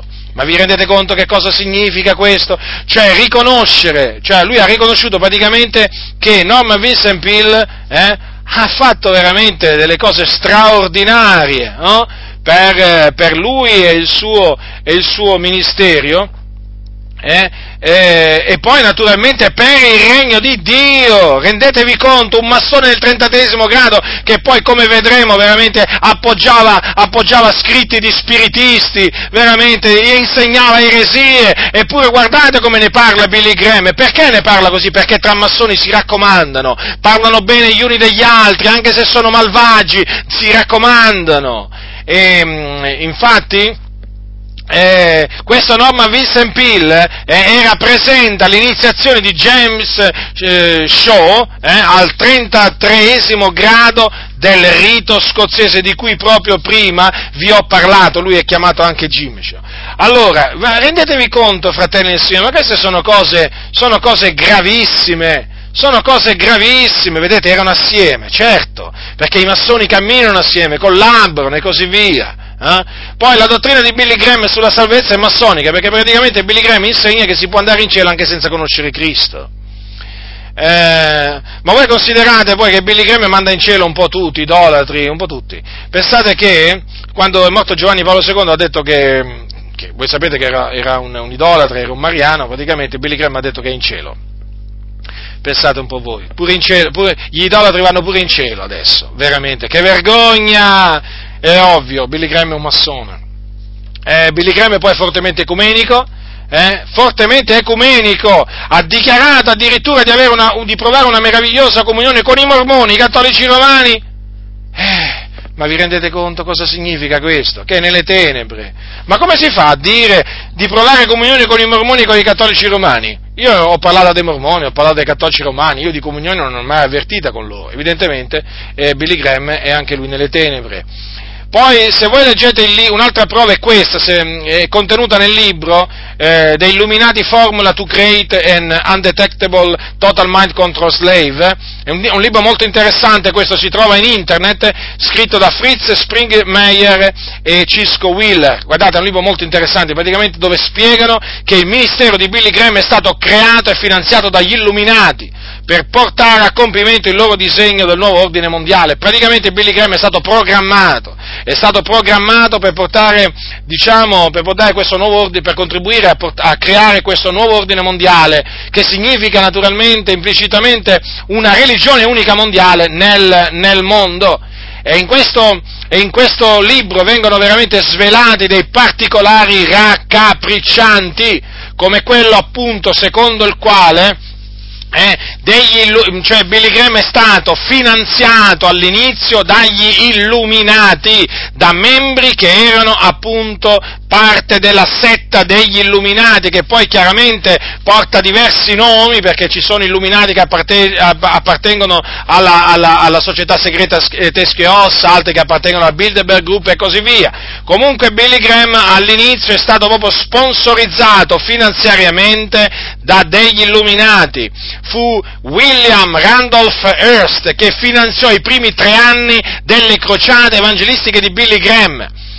Anche la famiglia californiana del, dei Van Dyne, che fa parte degli Illuminati, ha aiutato il ministero di Billy Graham a partire. Considerate un po' voi, fratelli nel Signore, gli facevano arrivare de, mensilmente dei soldi, dei soldi tramite dei canali particolari, eh? E tutto questo naturalmente poi è venuto fuori.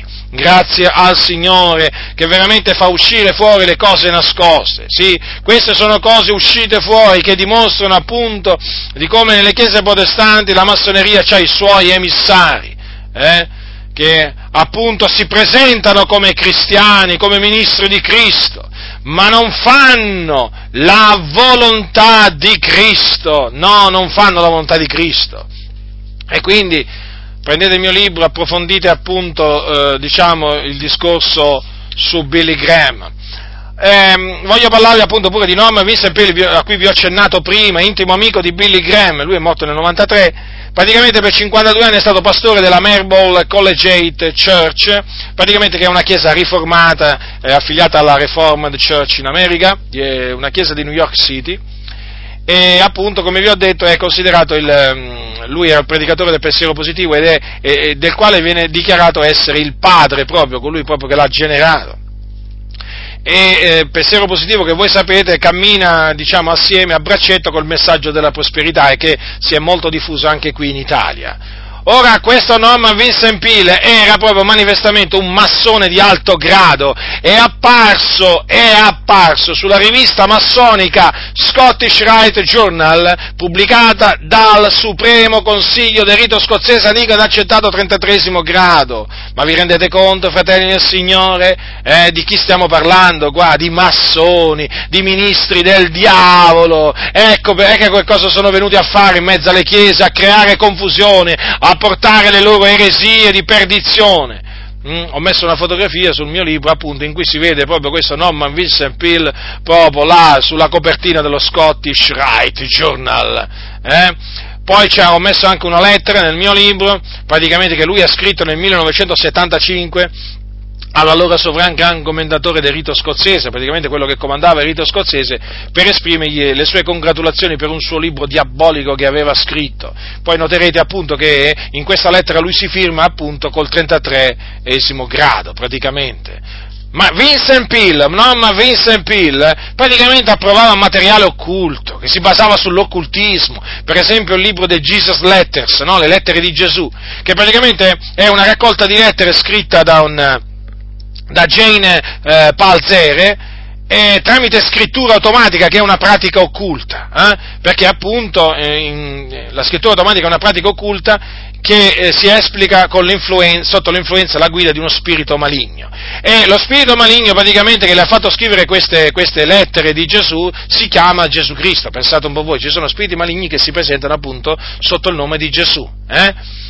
E... Eh, E questo spirito naturalmente gli ha detto, gli ha trasmesso tante, co- tante cose false, no? Per esempio, come per esempio eh, la falsità che il paradiso è per tutti, che tutti gli uomini, eh, compresi i pagani, hanno Cristo dentro di loro, insomma, queste eresie. eh? È un libro che approva i medium spiritualisti. Sapete Peale come ha definito sto libro? Eh? Questo libro diabolico, un libro veramente ispirato, ma rendetevi conto. Altro materiale occulto approvato da questo Norman Vincent Peale è stato il, li- il libro del, de, che praticamente si intitola così, ascoltate, i morti sono vivi, essi possono comunicare e comunicano con voi, eh? Il cui autore è un medium spiritista. Come l'ha definito l'intimo amico di Billy Graham questo, questo libro? Un capolavoro! Fratelli nel Signore, è drammatica la situazione. Ma poi questo Norman Vincent Peale sosteneva che non è necessario nascere di nuovo, che Cristo è una delle vie che menano in cielo, negava che Gesù Cristo è morto sulla croce per espiare i nostri peccati mediante il suo sangue, eh? Negava il significato letterale delle scritture, hm? È ovvio, no? Questo predicava un altro Gesù, un altro Vangelo. Eppure Billy Graham, eppure Billy Graham, sapete come l'ha definito a questo ministro del diavolo? Un credente profondamente dedicato.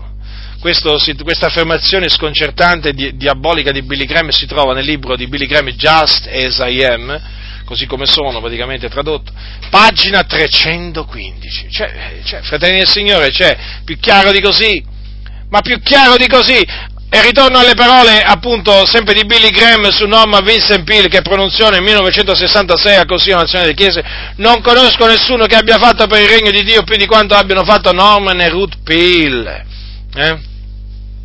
Eh, o che abbiano significato di più nella mia vita per l'incoraggiamento che mi hanno dato, eh, cioè, più chiaro di così, fratelli, ma più chiaro di così, cioè privo di ogni discernimento spirituale Billy Graham, eh, privo, ma d'altronde è un massone. Un altro, un altro, masso, un altro predicatore massone molto conosciuto, eh, e guarda caso, eh, guarda caso, amico di Billy Graham, amico di Norman Vincent Peale, eh, è Robert Schuller, anche lui massone, predicatore della prosperità, del pensiero positivo. Lui praticamente predica l'autostima, eh? Eh, e lui è, il fo- è stato il fondatore della Crystal Cathedral di Garden Grove in California, un'enorme cattedrale che veramente potete, potete vedere su internet, veramente coperta da diecimila lastre di vetro, capaci di duemilasettecento posti a sedere, no? E quella è una, una chiesa, eh, questa diciamo organizzazione, eh, eh, è associata alla Chiesa riformata in America, eh? E, peraltro è andata, è andata in bancarotta nel duemiladieci, eh? è, andata, è andata in bancarotta nel duemiladieci. Ora, Schuller è un massone, è un massone anche lui del trentatreesimo grado, questo lo dice Texi Mars, eh, perché...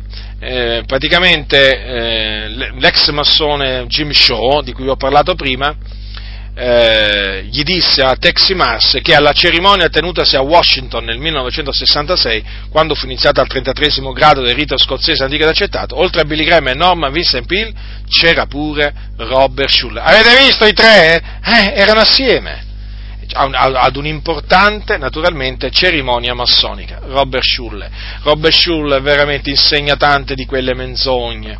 Per esempio, una delle cose che insegna Robert Schuller, notate bene che è in, è in comune questa cosa qui sia con Norman Vincent Peale che con, eh, con Billy Graham, che Gesù non è l'unica via per andare in cielo. Vedete? I massoni ci tengono molto a sostenere che Gesù non è l'unica via per andare in cielo, eh? E poi, e quindi naturalmente tutti possono andare in cielo anche senza la fede in Gesù, eh? Poi per esempio Robert Schuller eh, è conosciuto perché dice che il peccato è qualsiasi atto o pensiero che priva l'uomo della sua autostima. Pensate, la Bibbia dice che il peccato è la, è la violazione della legge, e questo si è inventato questa definizione eretica sul peccato. Poi Robert Schuller dice che l'inferno è uno stato psicologico, eh? È uno stato psicologico, praticamente allora non è più un luogo dove vanno gli empi, eh? Ma è uno stato psicologico. Poi addirittura eh, Schuller ha detto che è anticristiano cercare di rendere le persone consapevoli del loro stato di peccato in cui si trovano e che esso li menerà in perdizione. E certo, lui predica l'autostima, non è che può andare a predicare il ravvedimento. Il ravvedimento è un disastro, non si può predicare il ravvedimento ai peccatori, secondo secondo Schuller, e nemmeno, e nemmeno l'ira di Dio. Giusto questo, giusto. Poi chiaramente, superfluo che vi dico, anche Robert Schuller è ecumenico, aperto all'ecumenismo con la Chiesa Cattolica Romana, aperto pure al dialogo interreligioso, quindi infatti promuove pure la comunione con i musulmani. Insomma, fratelli e sorelle, qui vi sto dando un po' di, un po' di notizie su, questi predica, su queste chiese, su questi predicatori, ma per farvi capire mh, un po' meglio appunto di come di come è messo l'ambiente protestante, eh, diciamo, all'estero, in particolare adesso qui in, in America. E Robert Schuller era grande amico di Norman Vincent Peale, eh, che lui chiama l'uomo che più di ogni altra persona vivente ha inciso e influenzato il suo, il, suo, il suo pensiero e la sua teologia e la sua vita. Ecco, ci mancavano queste parole, naturalmente non avevamo dubbi che anche Robert Schuller avrebbe parlato molto, molto bene di quell'eretico di Norman Vincent Peale, eh? E peraltro Schuller poi cosa ha fatto? Ha preso il pensiero positivo di Norman Peale e l'ha trasformato in pensiero della possibilità, capite? Anche le eresie, come praticamente se le passano e poi, e poi praticamente le manipolano e creano altre, altre eresie questi, questi massoni. E l'altro grande amico di Schuller chi era? Billy Graham, il massone Billy Graham, eh? Infatti eh, pensate che eh, Billy Graham ha detto che Schuller ha fatto alcune delle cose più grandi per il regno di Dio di qualsiasi uomo nella nostra generazione. Veramente sentire parlare così Billy Graham, eh? Billy Graham è una cosa veramente eh, sconcertante. Billy Graham ha detto queste parole di Schuller. Poi naturalmente se si considera che i libri di che ci sono alcuni libri di, di Schuller tradotti tradotti in italiano, tradotti in italiano, beh Beh, peraltro anche ci sono dei libri, ci sono dei libri anche di Norman Vincent Peale, eh, tradotti in italiano, come anche dei libri di Billy Graham. Quindi vedete, fratelli nel Signore, la situazione è veramente molto, molto preoccupante. Poi naturalmente potrei parlare pure di Oral Roberts, eh, fondatore della, della Oral Roberts University, anche lui era massone. Se voi vedete il Il logo, il logo della Oral Roberts University che è presente proprio lì al campus, noterete il triangolo capovolto. Il triangolo capovolto mh, è proprio un, un simbolo massonico, infatti lo, lo trovate per esempio nel, eh, spesso nei, eh, lo trovate negli anelli massonici del trentaduesimo grado del rito scozzese antico ed, ed accettato. E poi il campus di Oral Roberts, eh, veramente, che è molto conosciuto al mondo peraltro, eh, è, pieno, è pieno di forme architettoniche che rimandano alla massoneria, che, come questa per esempio, no? Il triangolo capovolto, ma ci sono anche altre, altre, forme, altre forme che rimandano alla, massone, alla massoneria e anche, e, anche, e anche all'occultismo. Ecco, vi ho voluto tracciare brevemente questo quadro, questo quadro per, farvi, per farvi capire appunto, eh, diciamo, Eh, a che livello, a che livello è la collusione delle chiese protestanti all'estero con la massoneria. Avete compreso bene, fratelli, che la collusione è ad alti livelli e quindi l'influenza non può essere che una influenza molto diffusa, perché chiaramente poi vedete si parla di personaggi molto in vista, molto conosciuti, che scrivono, pubblicano libri, eh, sono considerati predicatori autorevoli e quindi è chiaro che l'influenza massonica tramite questi massoni non può che appunto farsi sentire nell'ambiente, nell'ambiente protestante e anche nell'ambiente, nell'ambiente pentecostale, perché poi alla fine scopriamo che anche Robert Schuller e Billy Graham praticamente hanno avuto un'influenza, un'influenza nella, nell'ambiente pentecostale, perché i loro libri vengono letti anche da, anche da pentecostali. Quindi è estremamente mh, importante stare in guardia, fratelli, stare in guardia e guardarsi quindi da costoro che sono manifestamente massoni. Poi è chiaro, bisogna guardarsi anche da quelli che sono dei massoni senza il grembiule e quindi che quantunque non sono stati iniziati in nessuna loggia, quindi non sono in possesso del, del grembiule massonico, pure però sostengono, approvano, diffondono gli ideali, gli ideali massonici, che vi ricordo sono quelli di libertà, uguaglianza e fratellanza, e alcuni ci mettono pure tolleranza. Ehm, Dunque, nel momento in cui individuate, individuate eh, predicatori, chiese che cominciano a sostenere queste eresie che abbiamo visto, per esempio, sostengono Robert Schuller o che ha sostenuto, o che hanno, o che ha sostenuto nel corso del tempo Billy Graham o Norman Vincent Peale, o chiaro, nel momento in cui eh, a, diciamo, avete davanti qualcuno che comincia a promuovere l'ecumenismo, il, il, il dialogo interreligioso, è ovvio che da lui vi dovete guardare, eh, cioè non, non, non necessariamente vi deve dire io sono un massone, no, vi dovete proprio guardare, perché se non è un massone col grembiule sicuramente è un massone senza, senza il grembiule, quindi vi dovete, vi dovete assolutamente guardare. La Bibbia, Gesù disse, Gesù disse un giorno ai suoi discepoli: guardatevi dal lievito, guardate cosa gli disse, guardatevi dal lievito dei farisei e dei sadducei, io vi dico di guardarvi dal lievito dei massoni, dal lievito della massoneria, eh? E non solo, vi dico pure di guardarvi dai massoni, perché Gesù peraltro metteva in guardia i suoi discepoli eh, eh, dagli scribi e dai farisei che avevano annullato la parola di Dio con la loro tradizione. Ora la massoneria ha annullato la parola di Dio con la sua tradizione e quindi i massoni prendono piacere nell'annullare la parola, la parola, del, la parola del Signore, e l'abbiamo visto, ve l'ho dimostrato. Quindi guardatevi.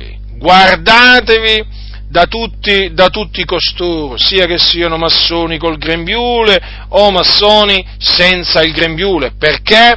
Perché loro praticamente sono degli strumenti nelle mani del nemico per portare sviamento e apostasia nella Chiesa dell'Iddio vivente. Mi fermo qui, Dio volendo, la prossima volta tratterò l'argomento.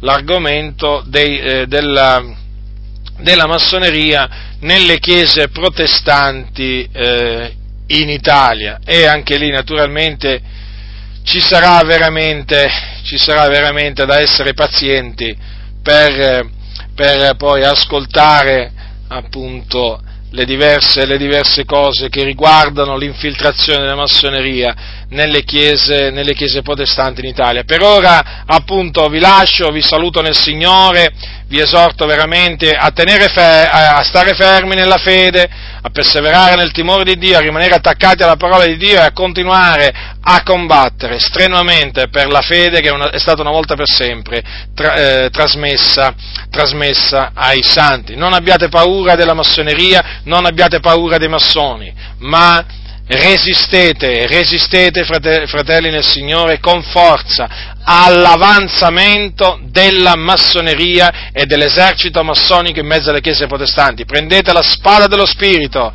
prendete la spada dello Spirito e distruggete qualsiasi ragionamento vano che fanno appunto i massoni, sia, ve lo ripeto, sia che siano col grembiule o senza il grembiule, dentro le chiese protestanti o fuori.